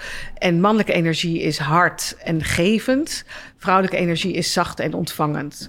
En je ziet dat als daar een verstoring in is, dat we eigenlijk niet meer in polariteit kunnen leven en niet meer kunnen stromen. Dus als jij niet ook heel erg, stel je voor wij hebben een relatie Mhm. en jij kan niet je mannelijke energie helemaal omarmen en ik mijn vrouwelijke niet, dan is er geen polariteit. Nee. En kunnen we eigenlijk niet eh, seksueel stromen. Betekent niet dat ik per se altijd in die vrouwelijke energie hoef te zitten, maar ik moet er wel toegang tot hebben. En je ziet dat heel veel mensen, eigenlijk vooral vrouwen tegenwoordig, heel erg in hun mannelijke energie helemaal functioneren. Dus alleen maar kunnen geven, hart verharden. ehm, eh, en eigenlijk de liefde waar ze heel erg naar verlangen. Het is even een heel ander onderwerp. ja, ja. Maar helemaal niet kunnen ontvangen. Omdat ze helemaal niet eens meer weten hoe het gaat om niet de leiding te nemen. Dus als een, ik heb heel veel cliënten die heel graag weer willen daten. En dan krijgen ze een leuk appje van een man en hebben ze het restaurant al geboekt. Ja. En zeg ik, nee, Nee, give him a chance. nee oké, maar oké. eh, ja. Dus dat is even een heel stom, simpel Nee, maar dit vind ik een fucking goed voorbeeld. Omdat Ja. het namelijk ook... En dan, voor je het weet, eh, ben je eh, helemaal ouderwets... en ga je terug op bepaalde tradities. Ja, waarvan ik wel steeds meer voel van... Ja, maar... Kijk, ik snap heel erg... Ik weet niet of je er Loop je er zelf tegenaan hier? Nou, nee, ik niet zo. Want ik vind mezelf eh, inmiddels wel oud genoeg om eh, hier een beetje om te grinniken. Maar ik snap wel dat een Andrew Tate super populair is. En ergens denk ik ook, oké, gooi maar even wat ja. testosteron erin. En Ja. je, het is Oeh, super ja, fout. ik nee, niet op in. nee, dat begrijp ik. Nee, maar ik, en ik zeg Oh, ik het ook vind hem wel echt heel eng. het is fucking eng. Maar ik snap dat het ook weer een tegengeluid is op, op iets wat jij net schetst. Waarvan ik denk, ja, het is allemaal even nodig blijkbaar. En voor mij, ik vind het wel grappig dat jij dit eh, loskoppelt. En dat, ik snap ook dat het wat anders is. Maar toch vind ik dat genderverhaal hier wel bij aansluit. Als je gewoon denkt in nulletjes en eentjes. Nee, omdat je, omdat je een. Nee, want kijk, een eh, gender, een identiteit is, is iets, iets wat je kan hebben. Eh, hè, bijvoorbeeld, ik voel mij eh, non-binair. Ik voel mij man, ik voel mij vrouw. Los van wat ik tussen mijn benen heb zitten. Ja, ja, ja. En er zijn nog meer variaties, hè? maar even dit, even, er gewoon even drie Ja. opnoemen. En binnen die beleving van je eigen identiteit, als je daar al een kaartje aan wil hangen, heb je nog steeds mannelijke en vrouwelijke energie. Ja, ja, zeker. Dus, Altijd. dus, het, dus het is eigenlijk totaal onafhankelijk van hoe jij jezelf ervaart, of je balans hebt in die energie. Ja. Maar dan is het, daarom zeg ik, maar goed, Ja. is dat toch heel erg eigenlijk een beetje hetzelfde verhaal. Ehm, ja, namelijk dat het gewoon altijd een beetje daartussen fluctueert. We zijn Ehm, allemaal een beetje nul met e- ergens tussen de nul en de één in. Ergens tussen de man en de nee, vrouw want je in. identiteit is niet afhankelijk van de balans in je energie. Maar het, Nee, is, het is, wordt te vaag Ja, ja. anders. Nee, ja, maar we hebben het een andere keer over. Het is namelijk een leuk voor een hele podcast. Ja, dit. het is, het is heel interessant, omdat ik ook... Nou ja, laat ik hem nog breder trekken. Omdat ik merk dat ik hier zelf gewoon best wel moeilijk... eh, ja, Wat vind je moeilijk? Nou, hoe kijk je aan tegen wat tegenwoordig... en ik weet niet eens nou meer of het een, snel, een scheldwoord is... of dat het staat voor iets heel moois. Hoe kijk je aan tegen woke? Jeetje, wat versta je onder woke? Ja, dat weet ik dus ook niet meer. Eh, het is maar, omdat je geen jonge kinderen hebt. Ja, Ja, nou ja, ik nou- weet het wel. Ik, natuurlijk weet ik het wel een beetje. Alleen ik weet wel dat ik gewoon, ja, dat durf ik wel te zeggen, heel open-minded ben in dingen. Mhm. Maar dat ik het dus niet echt heel open-minded vind om mensen uit te sluiten die niet open-minded zijn. Want dat is aan zich niet open-minded. Hm. Dus ik, heb, ik begrijp iedereen. Ehm, mijn kinderen zijn denk ik heel woke. Ik heb drie kinderen, Mhm. 20, 23 en 25. En ik moet je zeggen dat ik eh, niet zou zijn waar ik ben zonder hun input. They keep me so sharp. Mhm. Ik denk dat woke zijn is iedere keer jezelf eh, kunnen ehm, corrigeren op je denkbeelden, op je software. Ja, mooi. En uh, dat je iedere keer ook je eigen software ter discussie durft te stellen en durft onderuit te halen. Want je, je denkt, ik denk dat de grootste valkuil is als je denkt dat je ruimdenkend bent. True, oké. Okay, dat, want dat is al een overtuiging. Ja. ja. Ik ben ruimdenkend. En dan, dat denk ik van mezelf namelijk ook. Mhm. En dat is natuurlijk ook onderdeel van mijn werk. En ik, heb drie kinderen, hele kritische, bloedslimme kinderen... die iedere keer, ik denk echt wel wekelijks zeggen van... mama, what the fuck zeg je nu? Hoe, dat kan je echt niet zeggen hoor, mama. Ja. En dan denk ik, dat kan ik niet zeggen. Hoezo? Ik ben toch heel ruimdenkend? En dan zeggen ze nee, want A, B, C, D, E, F, G... Ja, en dan denk ik, wow, ja, ze hebben echt gelijk. Dat kan ik echt niet meer zeggen. Of niet denken, of niet voelen, of dat is foutief. Of, of beperkend. Dus ik zou je willen uitdagen dat op het moment dat je zegt ik ben ruimdenkend, Mm -hmm. om dat zelfs ter discussie te stellen. Absoluut, nee, dat uh, graag zelfs nog leuker. Want je weet niet wat je niet weet. Nee. Je ziet niet wat je niet ziet. Nee. Maar dat is, maar ik denk dat we het over hetzelfde hebben. Dat is wat ik maar vanaf een is afstandje... geen leuke podcast, toch? Nee, nee, ik, je hoeft allemaal niet leuk te zijn. Eens ben, nee, nee, nee, oh zo, nee. Ja. Maar dat is wat, wat ik van, van een afstandje zie. Wat ik net al een beetje probeerde te zeggen. Dat mensen ergens uit worden gesloten... Uh, omdat ze uitsluiten. Ja, dat is een soort grap. Dat is, uh, ja. dat is echt... Uh, maar dat is net als met die spiritualiteit net. Hè? Dat ja. is dan weer een valkuil van Ja. je ontwikkeling. En dat is hè, Nou net als een spiritueel ego is dat... Hè, eh, dan, eh, je ziet, vooral op Ibiza heb je dat heel veel mensen... die de hele dag met een yogamatje onder hun arm... De Engelsen hebben daar een hele mooie term voor. I'm holier than thou. Ik ben heiliger dan Oh, jij. Ja, precies. En uh, ja, ja, um, holier than thou, uh, rondlopen van... Jij begrijpt het nog niet, maar het geeft niks hoor. ja. Dat komt nog wel. Ja. Ik, ik, ik snap, hè, dus dat, dat is ook een valkuil Ja. van spiritualiteit. En ik denk dat met dat woke... woke Nee, dat is een mooie woke- vergelijking. Ja, nee, het maar woke het is allemaal goed. eh, ja. is, is daar natuurlijk ook, zijn er natuurlijk ook... Uh, is misschien ook wel onvermijdelijk als je iets... Um, Even een tegenreactie, ja. tuurlijk. Maar ja. De Velvet Race. Nou, dat, is gewoon echt een must-read over... Uh, dus hoe, ho, als je homo bent of uh, hoe je... Hoe, hoe je de, nou, het is een heel inspirerend boek. En wanneer kwam dit tot jou of waarom? Uh, nou ja. Ik heb het geluk om heel veel leuke, lieve mensen om me heen te hebben... die me wijzen op dit soort boeken. Ja. ja. Leuk. En uh, daar wat ben is, ik heel dankbaar Want is voor. het een oud boek? Of nee, helemaal een... niet. Oh nee, 2012. Nou, ja. Ja, ja oké. Okay. Maar wel echt zo'n bijbeltje wat, wat jij ook moet lezen. Ja, leuk. Verslaafd aan liefde natuurlijk. Die Ja. kennen we allemaal, gaan we het niet over hebben. Maar voor Jan mij Geurts. echt de, de basis van alles. Maar is het Ik een beetje... Ik vind uh, de titel wel heel stom. Ja, oké, okay, grappig. Sorry Jan. Ja. ja. ja. Nou ja, het is een beetje uh, waar we het over hadden met... ik ben niet goed genoeg. Wat we dus allemaal een beetje hebben, zeg jij. Zijn we ook niet allemaal Niet allemaal een beetje. Allemaal, sowieso. Ja. Ja. Verslaafd aan liefde. Of, maar hoe, wat is een betere titel? Nou, Verslaafd het is aan niet, verbinding? Het niet zo lekker, Nee. maar het is natuurlijk eigenlijk verslaafd aan erkenning. Verslaafd Oh ja, aan Ik wil verbinding zeggen, maar... Ja, erkenning. verslaafd Ja, aan, aan gezien worden. Alleen dit is natuurlijk heel... uh, dit, dit bekt heel lekker, maar het is ook... Daardoor zet het heel veel mensen op het verkeerde been. Want ik ben helemaal niet verslaafd aan liefde. Nee. Dus het klopt in zijn... Het, het, het- er is geen spel tussen te krijgen... eh, in die titel. Alleen hij wordt vaak misbegrepen. Merk ja, ik ja, bij mijn mensen dan denken dat dan je... zeg ik, je moet dit lezen. Dan zeggen ze, nou, ik ben helemaal niet verslaafd aan liefde. Nee, precies. Ik wil, Oh, eh, zo, ik ja. wil minder hard werken. Ja, ja, ja. en dan kunnen ze eigenlijk niet dat bruggetje Nee, maken. Ja, maar dat werken krijg je, doe je om erkenning te krijgen. Ja. Eh, en daarom is dit een goed boek voor jou. Maar dat moet ik dan wel echt uitleggen. Wat dat betreft, nu je dit zo zegt, vind ik zijn andere boek Verslaafd aan Denken. Geniaal, omdat je daarbij dan ook denkt, hoezo kan je maar daar verslaafd te aan zijn? Is dat, boek is te moeilijk. Oh. Nee, dat boek is te moeilijk. Oh. Voor de meeste mensen om mee te beginnen. Ja. Best een ingewikkeld boek. Dat is fucking ingewikkeld boek. Heb je het gelezen? Ja, zeker. Ja. Ik vond het echt wel... eh, gunk. ja, maar het is, nou ja, het is... Dit niet. Dit, dit, dit is een makkelijk... eh, dit is een niet voor niks een instapmodel, bestseller, ja. zeg maar. En dat Ja. verslaafd aan denken vond ik wel... Wow, dat ik... Ja. Nou ja, Jij hebt mij één boek eh, getipt voordat we begonnen van Jan Geurts. Dat is echt letterlijk het enige boek wat ik nog niet heb gelezen. Maar daar zal ik... eh, Wil je dat ik dat noem? Het is een boek van Jan Geurts, eh, Het einde van de opvoeding. Dat Ja. is eigenlijk ook zijn meest geestige boek. Ik heb, ik heb echt om de bladzijde de slappe lach gehad. Het is echt een heel grappig boek. En, en daar nog even over Ja. gesproken, een, een, een privévraag dan. Want ergens Een Eh, privévraag? nou ja. Dat hebben we niet afgesproken. Nee, maar ik bedoel gewoon... Ja. dus, eh, jij, ja, jij, ja, de opvoeding is klaar bij jou. Of, of is dat nooit klaar? Kijk, je, we Nee, zijn is wel allemaal... echt klaar. Ja, oké. Ze voeden mij nu op. Oké. Ja.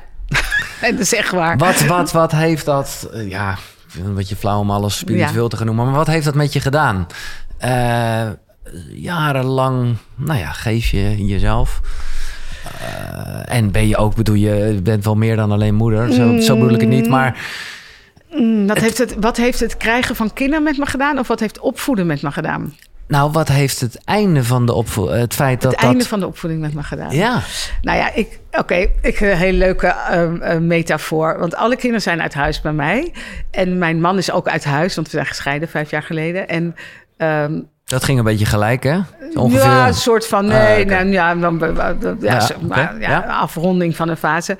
En ehm, ik ben ook net verhuisd, maar toen ik nog niet verhuisd was, voelde ik me als een, eh, een- schets even deze, dit beeld, een belangrijke serie. Grey's Anatomy, Friends, eh, Sex in the City. Mhm. En ik heb een hele belangrijke hoofdrol in die serie. En eh, eigenlijk draait die serie een beetje om mij. En op een gegeven moment zeggen die tekstschrijvers na, of de producenten, eh, het is al 25 jaar, eh, hè, de kijkcijfers vallen een beetje terug. We, gaan er een einde aan maken. En al die acteurs die krijgen daar een e-mail over en die gaan op zoek naar een rol in een andere serie. Alleen ik krijg die e-mail niet. Zij worden uitgeschreven. En ik zit gewoon iedere dag in dat decor te wachten tot we weer gaan opnemen. en Oh, waar de make-up, als de make-up mevrouw is en, de, en niemand komt. En ik zit daar en al die mensen achter mijn rug, al die andere acteurs hebben alweer succes in andere series. En die zeggen, ga jij het aan haar vertellen dat het, het gaat niet meer terugkomen deze serie. Het is echt afgelopen. Maar niemand durft dat tegen mij te zeggen. Zo heb ik me eigenlijk wel een beetje gevoeld de laatste tijd. Van ik, ik zit te wachten op iets wat echt voorbij is. Want in je hart, je hebt, ik heb daar in ieder geval heel dedicated alles aan gegeven. En het, de, de, de mind doet er gewoon even over om, om te snappen dat het echt voorbij is. En dan heb ik een heel vol leven hè, met een drukke praktijk en lieve vrienden. En dus ik zit totaal niet achter de geraniums. Maar het is toch. Ja, en een ander voorbeeld dat ik wil geven... is dat je na voorbeeld. 25 jaar ergens gewerkt hebt... opeens een e-mail krijgt van... sorry, het is klaar. En je krijgt geen afscheidsspeech, je krijgt geen horloge... je krijgt geen gouden handdruk, niks. Je moet gewoon de- thuis blijven. Ja. Het is klaar. Dus dat heb ik wel... Dat is niet het empty nest syndroom... maar wel jezelf heruitvinden... wie ben ik dan... Ja. zonder de zorg voor anderen. Ja.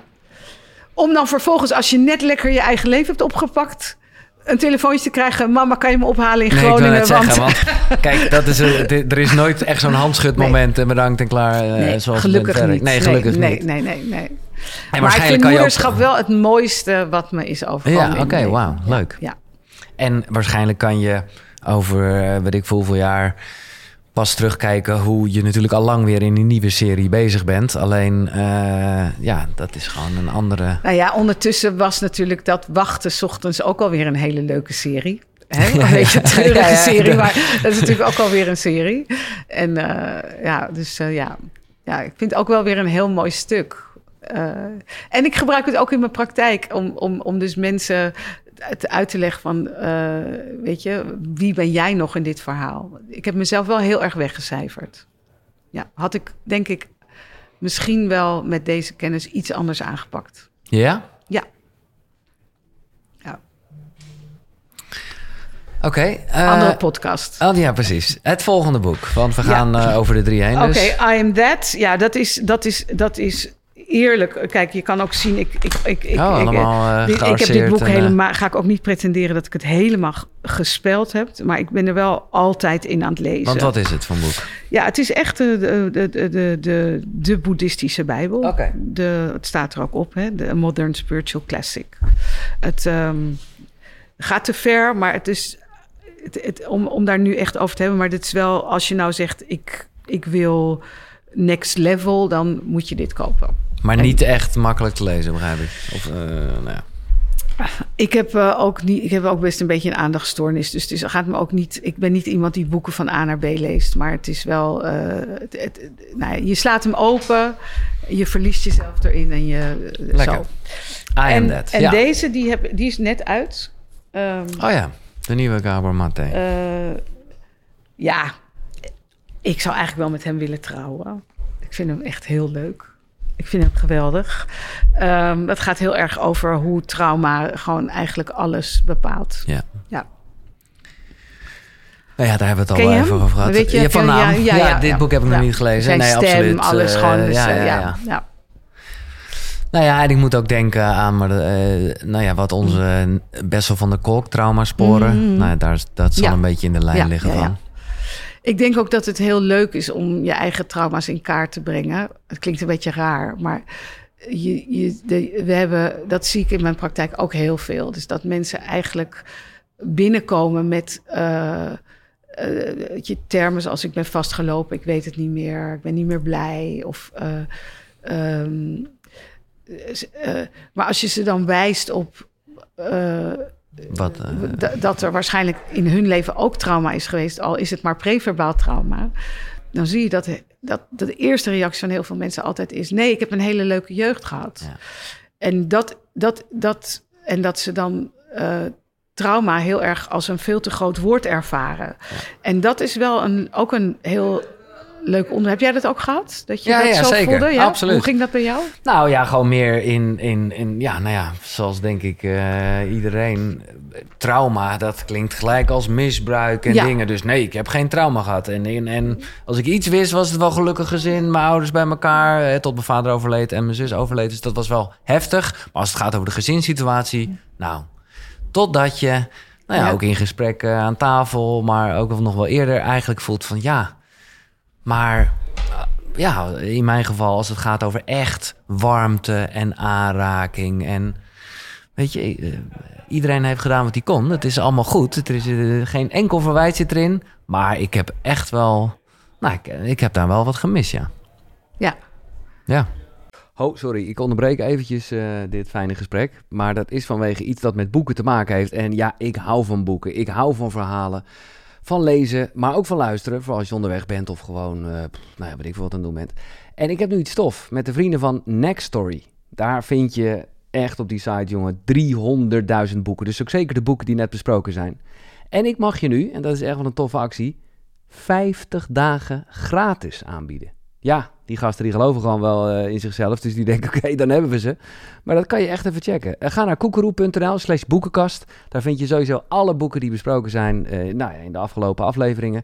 En daar vind je dus ook een link. En via die link kan je 50 dagen gratis Nextory gebruiken. Check het. koekeroe.nl slash boekenkast. En durf je dat, dat nu trauma te noemen? Ja, Ja. absoluut. Ja. ja. En kan je nog een voorbeeld geven van iets wat trauma was in jouw leven? Mm. Of wat je nu trauma durft te noemen en niet... Uh... Nou ja, ik denk gewoon heel erg, maar dat ligt hier wel in het verlengde Ja. van... dat ik wel, dat ik me nooit heb... Uh, eerst nooit heb gerealiseerd hoe eenzaam ik me altijd heb gevoeld. En uh, ja, dat vind ik nog steeds wel lastig hoor, terwijl ik het zeg. Want dan... Ah, ja, wat gebeurt er fysiek? Nou, omdat waar? het ook een beetje een soort geimpje met mezelf is. Waar? Waar uh, ja, hier. Ik ja, weet niet meer wat ik, ik weet niet. Ja, ja precies. Ja. Um, en is dat dan krampend of stekend? Ja. Ja. ja. Uh, maar ik weet wel dat hoe meer, nou, niet dat ik dat uh, nu zit te affirmeren, maar wel dat ik me er veel bewuster van ben en gewoon een beetje wat jij zegt met je niet goed genoeg zijn, gewoon weet dat dat er is, dat gevoel. Dat eenzame gevoel. Ja. En dat gaat ook nooit meer weg. Nee.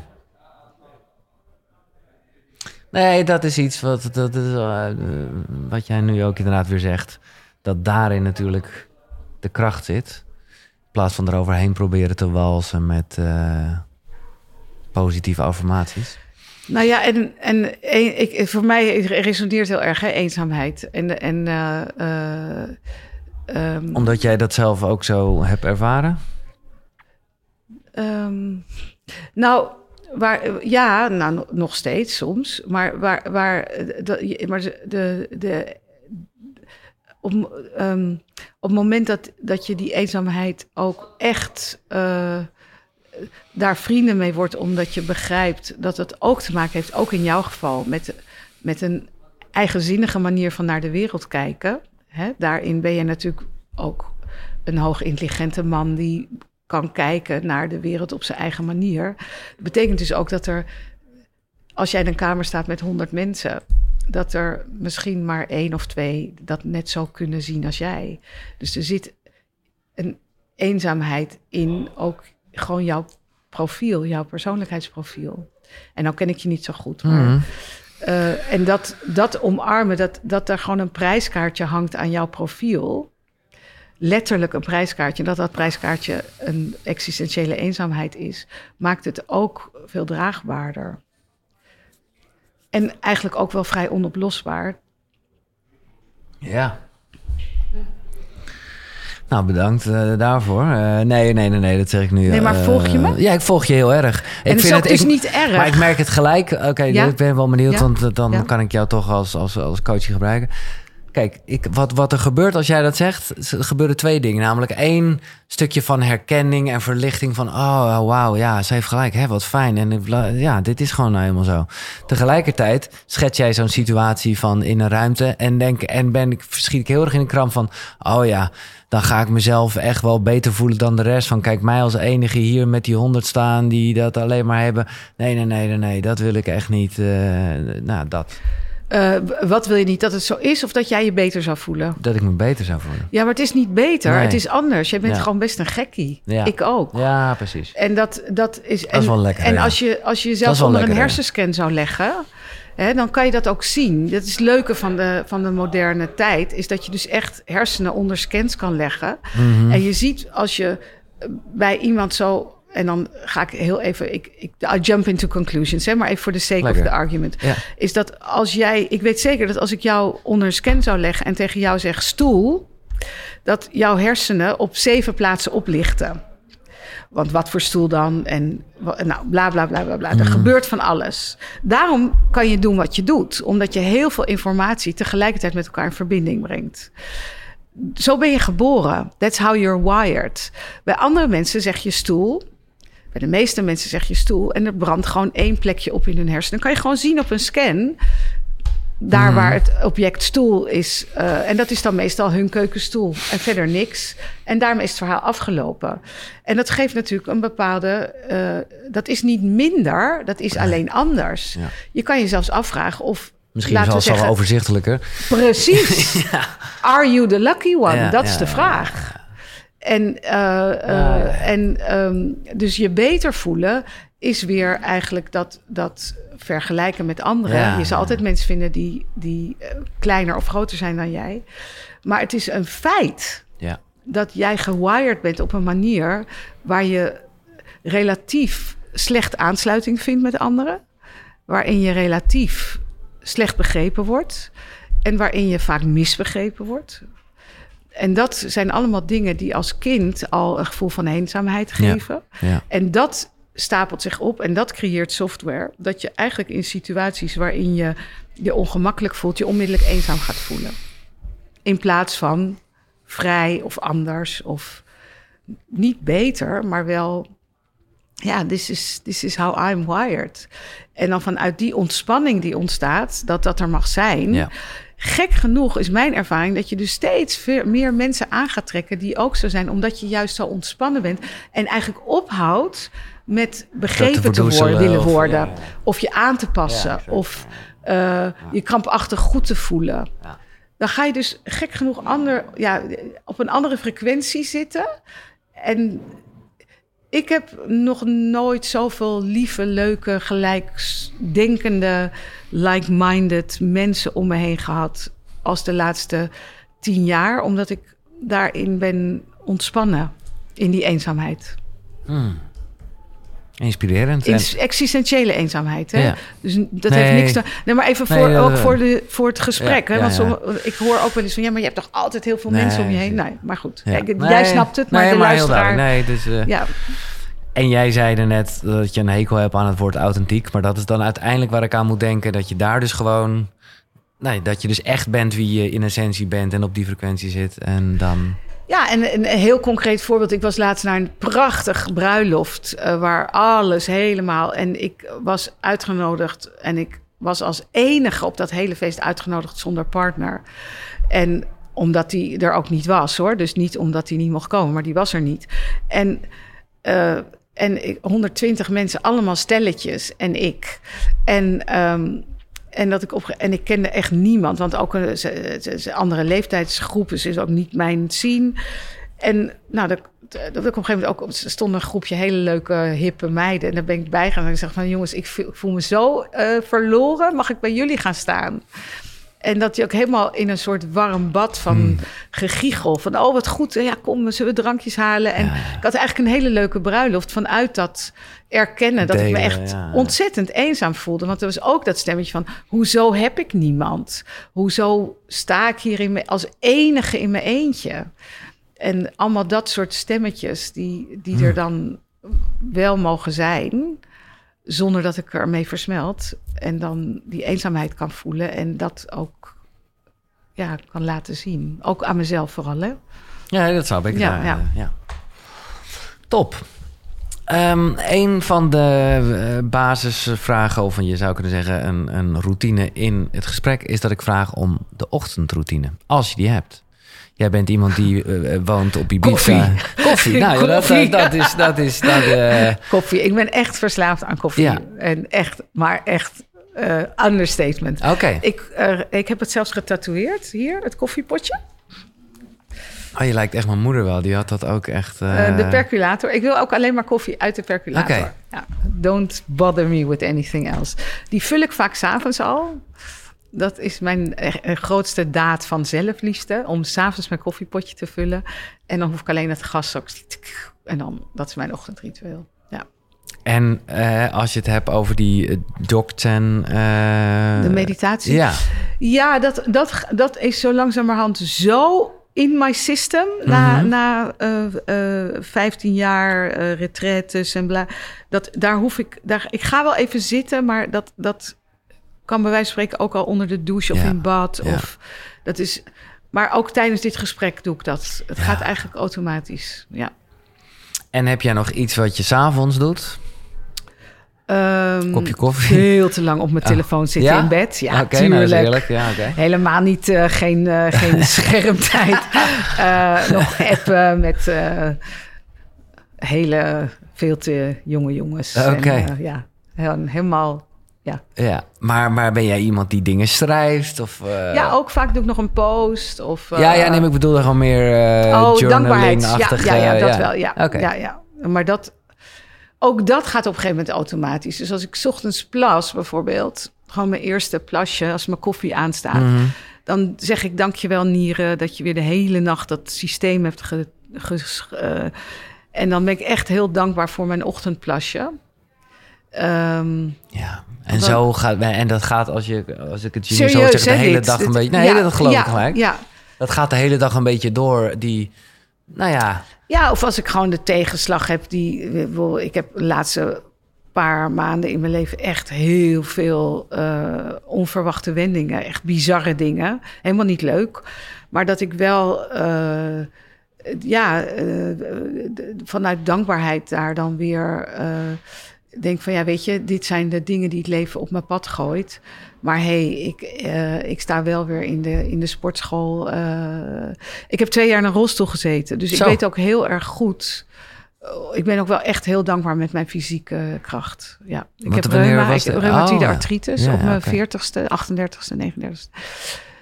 Dus, dus ik ben ook wel altijd heel erg dankbaar met mijn fysieke kracht. Ja. Of, of fysieke functioneren, laat ik het zo zeggen. Ja. Maar dit is, uh, en ik, snap dat het voor jou een soort tweede natuur is, dus het is lastig om, uh, om echt een aantal eraan te hangen. Ja. Maar als ik jou zo hoor met dit soort dingen, dan is dus inderdaad die vergelijking met die film. Jij kan echt een paar keer op een dag even naar, nou, noem het de aftiteling of die momenten, maar bewust zijn van dat je. Ja, hoe, en hoe gaat echt wel 10 tot 20 keer op een dag. Ja, precies. Ja. Ieder uur, zeg maar. Ja.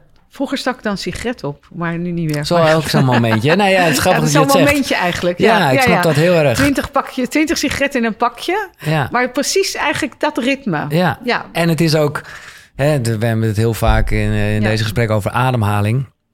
Ja, hoe slecht het ook is, eh, snapte ik heel goed van vroeger dat, dat, het, wel, dat het wel degelijk dus ook bezig was met mijn ademhaling. Ja. Op een niet eh, hele positieve manier, maar ja. Ja. En, en ehm, wat wil je nog graag bereiken? Ik wil echt heel graag heel beroemd worden. Echt? Ja. Hoezo? Nou, omdat ik heel graag gewoon eh, de, de, de, de wereld wil overvliegen. Maar ik vind het altijd best saai om naar een land te gaan en eh, daar dan te gaan kijken naar dingen. Dat vind ik echt saai. Ja, Ehm. Ik vind het. Dus ik wil eigenlijk dat mijn telefoon. Ik heb een fantasie dat mijn telefoon gaat, of mijn, mijn, mijn mailtjes of whatever. En dat ik gevraagd word voor een lezing in Los Angeles, eh, in Tokio. In dat, en dat ik de hele wereld overvlieg om dit soort gesprekken te hebben Hmm. met leuke, spannende mensen. Leuk.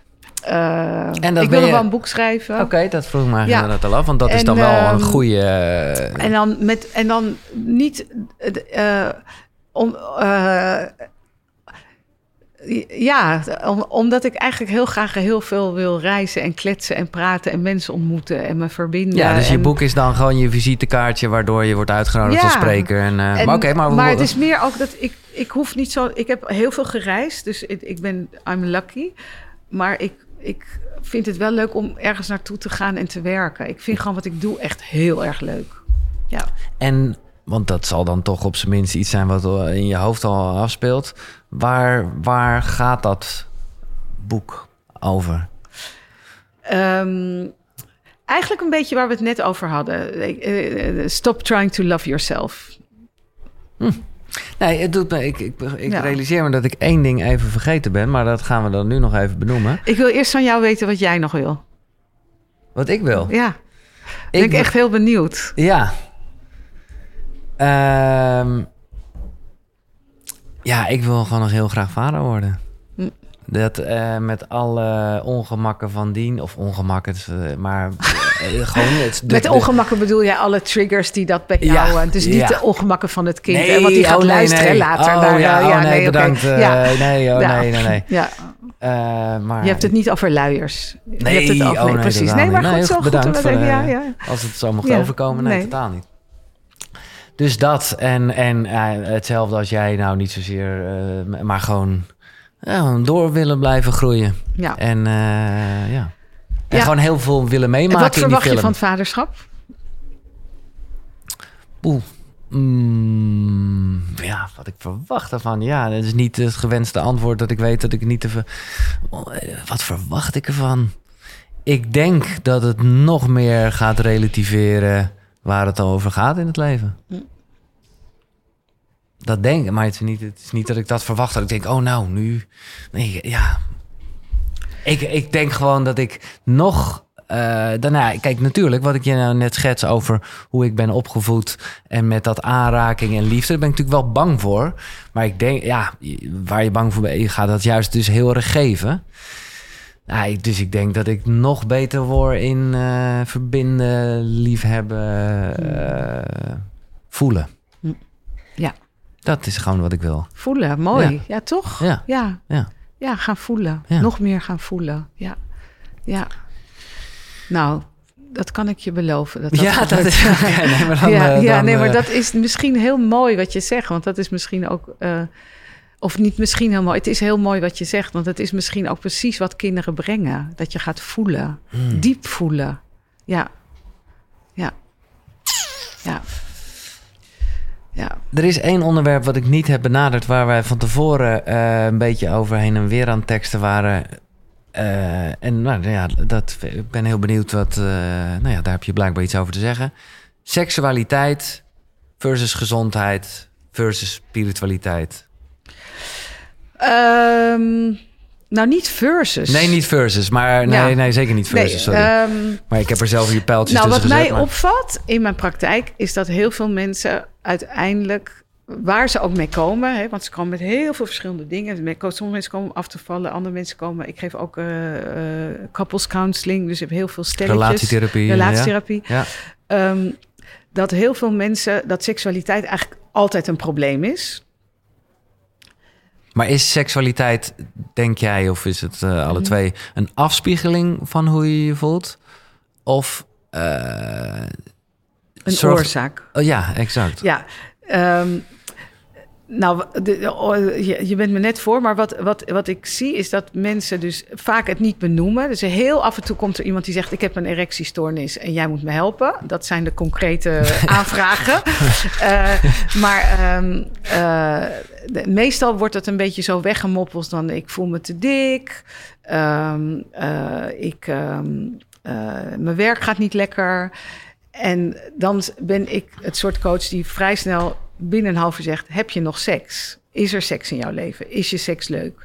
En dan, als je dat dus als, als ja, bijna een barometer Ja. neemt van hoe iemand in zijn vel zit, dan zie je dat, dat daar een verbinding is die heel veel mensen niet zien. Je kan geen zin hebben in seks als je niet gezond bent. Dat is gewoon bijna.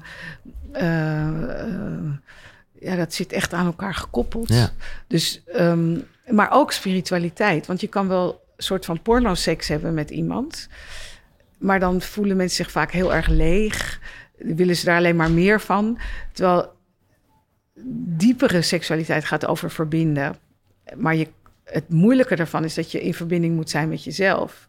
Terwijl je verbindt met de ander. En je ziet dat heel veel mensen zich wel kunnen verbinden met zichzelf. En dus een soort eh, eigenlijk hele egocentrische seks hebben, omdat het gaat over het orgasme en, en daar de ander als het ware bij nodig Gebruiken, hebben, ja. gebruiken. Ja. Maar eh, de, seksualiteit gaat natuurlijk eigenlijk over in verbinding zijn met de anderen, terwijl je ook in verbinding bent met jezelf. En dat, dat is best lastig. En dat heeft weer te maken met spiritualiteit. En dat heeft weer te maken met gezondheid. Het zit zo met elkaar verweven, Ja. terwijl het vaak in hokjes wordt gestopt. Wat ik, eh, eh, nou ja, misschien kan je daar een eh, kleine tip of aanwijzingen geven.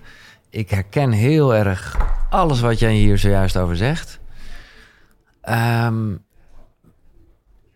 en ja, ik denk dat we gewoon met een heel verkeerd beeld van seks zijn opgegroeid. Hè? Namelijk wel heel erg in die porno-achtige sfeer.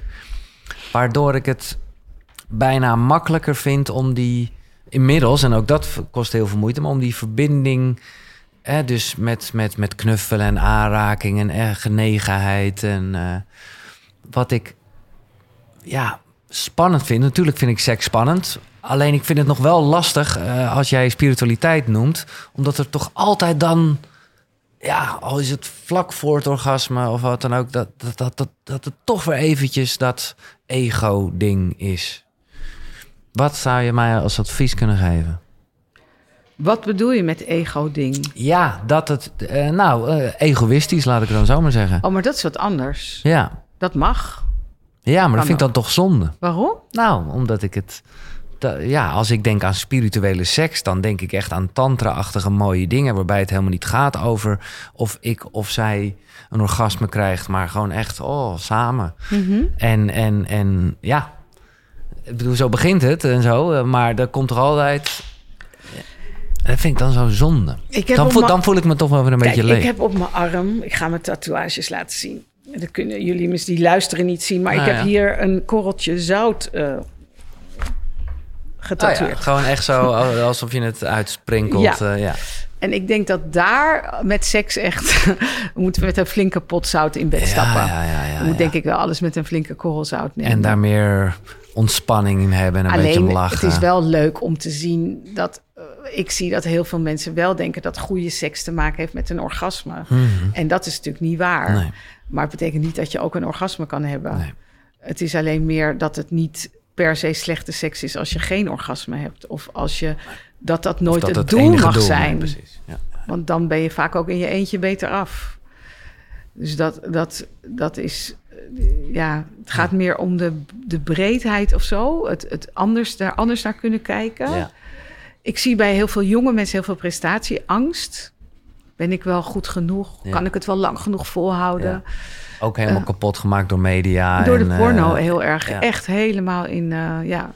Het is voor heel veel jonge mensen echt een enorme eye-opener... dat het eigenlijk helemaal niet om prestatie gaat, maar over verbinding. Ja. Mooi. Is er nog iets anders? Want eh, je, nogmaals, jij... Iets Eh, anders. Nee, jij oh. nog iets anders. Wil jij nog iets anders? Kom maar door. Nou, ik vraag me af, eh, want ik vind het echt Mm. heerlijk hoeveel wijsheid ik gehoord heb en zo. En ik vroeg me af in hoeverre jij nog hebt geëxperimenteerd met middelen. Ah, leuke vraag. Nou, ik heb nog nooit drugs gebruikt. Geen coke, geen ecstasy, geen MDMA, geen whatever. Hm. Nog nooit. Ehm, nog nooit gesnoven. Ik heb eigenlijk drink ik niet. Heel af en toe wel hoor. Ik vind een gin tonic op tijd echt wel een feestje. Maar dat zijn echt special occasions. Eh, ik, ehm, Om Weet juist wel- gewoon meer in je verbinding, om in die verbinding gewoon. ik heb geen antwoord erop. Nee. Ik heb gewoon de behoefte nooit gehad om mezelf te ontvluchten op die Ja, manier. nou ja. Maar ik heb wel een eetverslaving gehad. En ehm, ik heb ook wel de neiging tot veel kopen. Dus het is niet dat ik niet heel goed weet wat een verslaving met je doet. Ehm, maar die, ik heb gewoon nooit de behoefte gehad om te vluchten van mezelf Nee. met middelen of met alcohol. Het is ook geen verdienste. Ik heb het gewoon nooit gewild. Maar op het moment dat En jij. ik heb er geen oordeel over. Nee, het is niet nee, dat ik het niet wil, omdat ik het slecht vind voor mijn gezondheid of dat soort dingen. Nee. Want tien croissantjes eten is ook niet heel goed voor je. Het is hetzelfde. Dus, nee, eh, ik vind ja, het mooi dat ja. je zegt. Nee, het was gewoon meer dat ik, toen jij het, eh, en ik had gewoon eh, dat heel visueel Ja. ingesteld, toen jij het eerder in dit gesprek heel erg had over hoe we gewired zijn. Mhm. En ik vond het heel Mhm. lekker hoe je dat zei. Toen kreeg ik echt voor mezelf, ik heb één keer Mhm. ayahuasca Ik ook gebruikt. één keer. Oké. Dat is echt, ja, maar ga door, ja. Nou ja, en, en ineens dacht ik, oh ja, ik voelde, ik was weer even terug naar hoe ik toen dat heel erg, dat Ja, overzicht ja. had van hoe dat werkte. Ja, ja. Oké, dus dat- Ik heb de ayahuasca gedaan eh, 5 januari eh, vorig jaar. Dus bijna twee jaar geleden. Nou ja, anderhalf Maar- jaar geleden. nog steeds wel Omdat er recent. zoveel mensen om me Ja. heen vroegen Ja. van... eh, Nou ja. zal ik dat gaan doen? En dacht ik, ik weet het niet. Ik Nee. ben het gaan doen. Ik heb een privé-sessie gedaan bij een echte shamaan. En alles erop en eraan. Hè? Want als ik iets doe, moet het goed Nou, Oké, natuurlijk. top, ja. En eh, ik vond er eigenlijk helemaal geen fuck Oh, aan. ik denk, nou, ik zat hier handen wrijvend en met wat heeft Ik het je heb geloof ik gegeven? vijf van die glaasjes gedronken. Oké. En ik had echt zoiets je had van... veel. En het enige wat de hele tijd gebeurde was... eh, ik, ik, dit, ik vind dit gewoon niet leuk. Nee, nou ja, dan... En, eh, en ze gingen trommelen en rook maken. Ik dacht, mag er een raam open? En ehm, het enige wat er gebeurde is echt heel grappig. Want dat is echt is dat mijn accountant kwam binnen. In mijn, in mijn in- visioenen. Ja, ja. En mijn accountant eh, is een hele stijve, eh, nou ja, zoals... Een accountant. ja, gewoon een accountant. en die kwam bij me zitten in die rokerige ruimte... met al die trommels en veren en kralen. En, en die zei, als je ken... Ik zei, ja, Peter... Je moet echt iets strakker je geldzaken op orde houden. Ik zei, ja, Peter, maar ik ben in een ayahuasca-sessie. en, toen, en dat was echt heel grappig. Dat gebeurde. En wat er ook gebeurde, en dat was heel mooi, daar moest ik ook heel erg om huilen, was dat ik eh, die shamaan, die vrouw, dus een oudere vrouw met heel veel veren en make-up, of eh, nou, van die, van die oorlogsstrepen Ja. had ze dat helemaal. En die zat in een bepaald licht bij een vuurtje. Dat was op Ibiza. En ehm, ik dacht toen ik naar haar keek van dit is een foto die Jimmy zou maken. Oeh, jij is jouw eh, ex-man de is mijn ex-man, ja. Ja. En, en toen realiseerde ik me dat eh, hij mij heeft leren kijken. Eh, ik ben heel visueel, dus dat is niet heel moeilijk om mij te leren kijken. Maar hij heeft mij heel erg leren kijken naar dingen.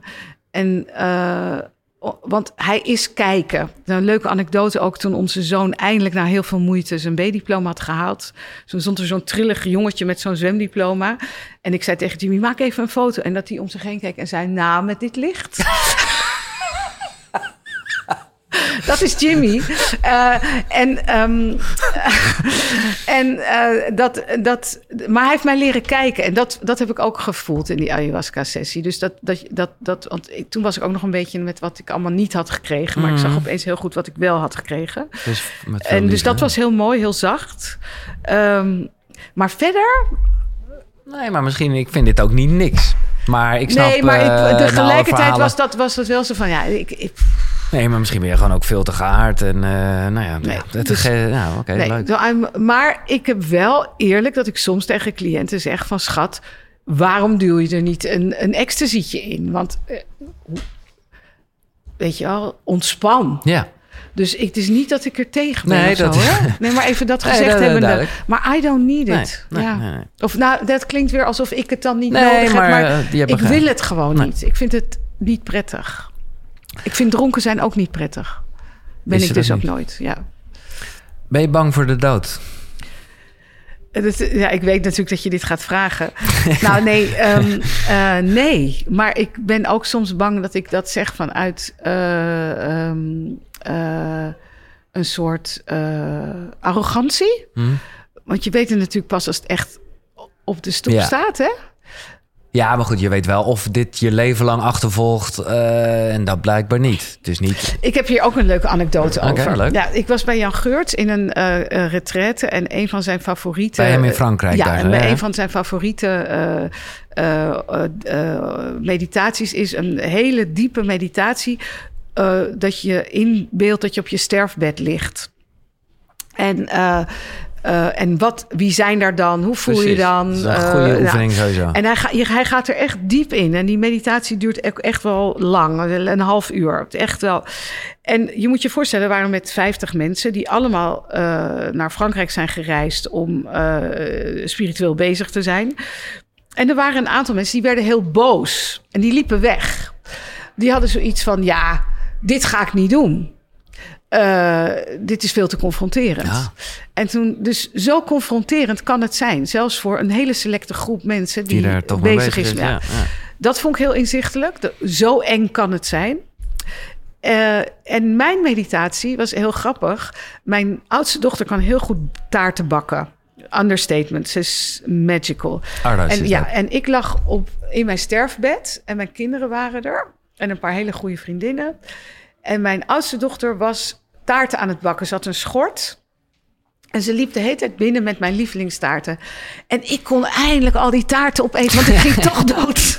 Ja, oh, er komt een stukje eetstoornis er even. Ik, ho ik hoefde niet meer bang te zijn om dik te worden. Oh. En want ik ging toch dood. Jotem. Ik kon Ah. alles eten wat ik wilde. En dat was voor mij dan heel inzichtelijk hoe diep die angst voor mij zit om dik te worden. Want het enige waar ik aan denk als ik dood ga is ik kan eten. Dus, dus, dus zo bang ben ik. eh, dus ik, er was ook geen angst, alleen Nee. maar ik kan eten. En ehm, eh, eh, ik zal je ook eerlijk zeggen, en dat wordt soms misbegrepen, maar ik bedoel het niet zo, maar ik vind, ik flirt vaak met de dood, omdat ik het leven heel ingewikkeld vind. Dus ik heb best vaak dat ik denk, en dan heb ik het echt wel over wekelijks. Van, Ja. Nou, weet je, ik kan altijd nog van dak springen. Wat een... eh, Ja, En eigenlijk vind ik dat een hele intelligente gedachte. Ja? Ja. Dus de dood, ik ben nee, ik vind het, ik zie de dood wel ook als een soort van. eh, Je zou het nooit doen, toch? Neem ik aan. Nee, never. Nee. Nee, nee, nee. Het leven is veel te leuk. Maar ik heb wel, ik vind het soms ook wel heel ingewikkeld. Ja, ja, ja. Ja. Maar ja, dat vind ik dan zo gek. Voor iemand die 10, 20 keer per dag op, eh, zich realiseert dat het gewoon een rare film is. Ja, waarom zou je dan nog zoveel moeite doen? Oh, dat is jouw vertaling. Ja, ja, ja. Nee, nou, oké, maar dan hoop ik ook dat je dus meer begrijpt dat ik eerder probeerde uit te leggen dat ik zo heel graag die film aan het kijken Ja, ben. Voor ja. dit soort rare, enge vind ik het toch wel een beetje. ja, eh, zie je. kronkels. Ja, en, ik, en er zijn ook veel cliënten die zeggen: ja, ik ga het niet doen hoor, maar ik ben, denk vaak aan zelfmoord. Dan zeg ik: je bent aan een goed adres, ik ook. Ja, ja. En dat is dus heel eng, want het is helemaal niet iets waar je mee kan flirten. Maar dood en leven is natuurlijk wel heel dicht bij elkaar. Wat denk je dat er gebeurt? Als ik dood ben, Ja. Nou ja, als ik goed spiritueel bezig ben, hoef ik niet terug te komen natuurlijk. Oh, oké, zo daar geloof je. Nee, oké, leuk. Nee, dat is natuurlijk Ja, echt de verlichting is dat je niet lessen, terug... alle Ja, dan, samskaras eh, zijn... eh, ik ben bang dat ik niet zo ver ben. Nee hoor, nee, ik moet natuurlijk, ik, moet, ik, ik weet het niet. Nee. Ik zeg ook altijd, ik sta open voor het leven hierna. Ik sta open voor het leven hiervoor. But I'm too busy living this life. Ja. Ik, ik, ja, Daar ga je niet I'm veel tijd... busy. ja. En, Maar goed, en, het gaat gebeuren. Ooit. Eh, het verbaast me wel hoe weinig mensen echt met de dood leven als... drive. Nee, als enige waar je zeker van Ja, bent. nou ja, oké. ja, Bizar. Ja. ja, dat is het En inderdaad. het is ook vaak wel mijn motivatie. Dat ik denk van, nou, als je gaat nou maar doen. Eh, ik durf daarom ook fouten te maken. Want het kan morgen afgelopen zijn.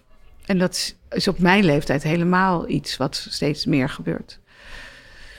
Een van mijn beste vriendinnen hier zou zijn, die is niet gekomen omdat een van haar beste vriendinnen een hersenbloeding heeft gehad Ah, ja, eh, dit weekend. Ja. Ja. En hoe ehm, wil je herinnerd worden? Ehm, ik hoop dat ik troost kan zijn voor mensen. Ik hoop dat ik mensen... Troost, dat is een mooi eh, woord wat ik lang niet gehoord heb. Lekker. Ja, eh, troost. En ehm, ik hoop dat, dat vooral bij mijn kinderen, maar ook bij mijn vrienden, dat, dat mensen denken: hoe zou Ashken dit hebben opgelost? Wat zou zij hebben gezegd? Dat, dat ik wel echt. eh, ik weet heel veel dingen die ik, waar ik niet zelf voor heb gewerkt. Want die wist ik ook al toen ik vijf was. En dat, dat, eh, dat, dat, ik dat, ja, dat ik er mag blijven zijn om als troost. En als er iets is, dat ik af en toe kan laten. eh, kan, ja, dat ik nog steeds troost. Ik wil heel graag mensen troosten. Ja, mooi. Nou ja, en, en jij zegt dat nu gewoon zo eventjes van... Ja. Ja. er zijn dingen die ik gewoon heb gevoeld dat toen ik vijf was. Ik ben heel blij dat je daar ook gebruik van maakt. Lief van je. Ja, Ja, ja, ja, lief van je. Nou, ik, ik, ik vind ook wat ik doe. Ik, ja, ik vind het is. Dat, en dan kom je ook weer uit bij zingeving. Hè? Het is natuurlijk Exact. echt zingeving. Ja. Maar eh, ja, dat, dat is misschien voor jou ook best een ingewikkeld vraagstuk van waarom ben ik er eigenlijk? geen idee. Ja, Maar de, de, de, de, ik, Ja. heb, eh, ik begin daar al meer invulling aan te geven. ja, ja. Nou ja, Ja. laat ik het altijd gewoon. Het is dan voor deze mensen hier. eh, die, en ik heb het jou net verteld, omdat het gewoon zo toevallig is. En ik zou het bijna gek vinden als ik het nu niet aan het eind van dit gesprek eh, zeg. Ik moet alleen even kijken. Moet je er even over nadenken? Ik Nee, zou ik het niet. doen, schat. Oh, Hou maar even voor jezelf. oh oké. Dank allemaal voor jullie eh, aanwezigheid. En ook echt aanwezigheid, als in het luisteren. En eh, nou, Ik ben nog lang niet uitgepraat met jou. ik ook niet. Nee, nee. Oké, Maar let's, eh, let's continue. Ja, leuk. Dank je. Een hele mooie dag verder, jongens. En geniet ervan. Dit was Koekeroe. Hey, Tot de volgende je. zondag. Hoi. Jij bedankt.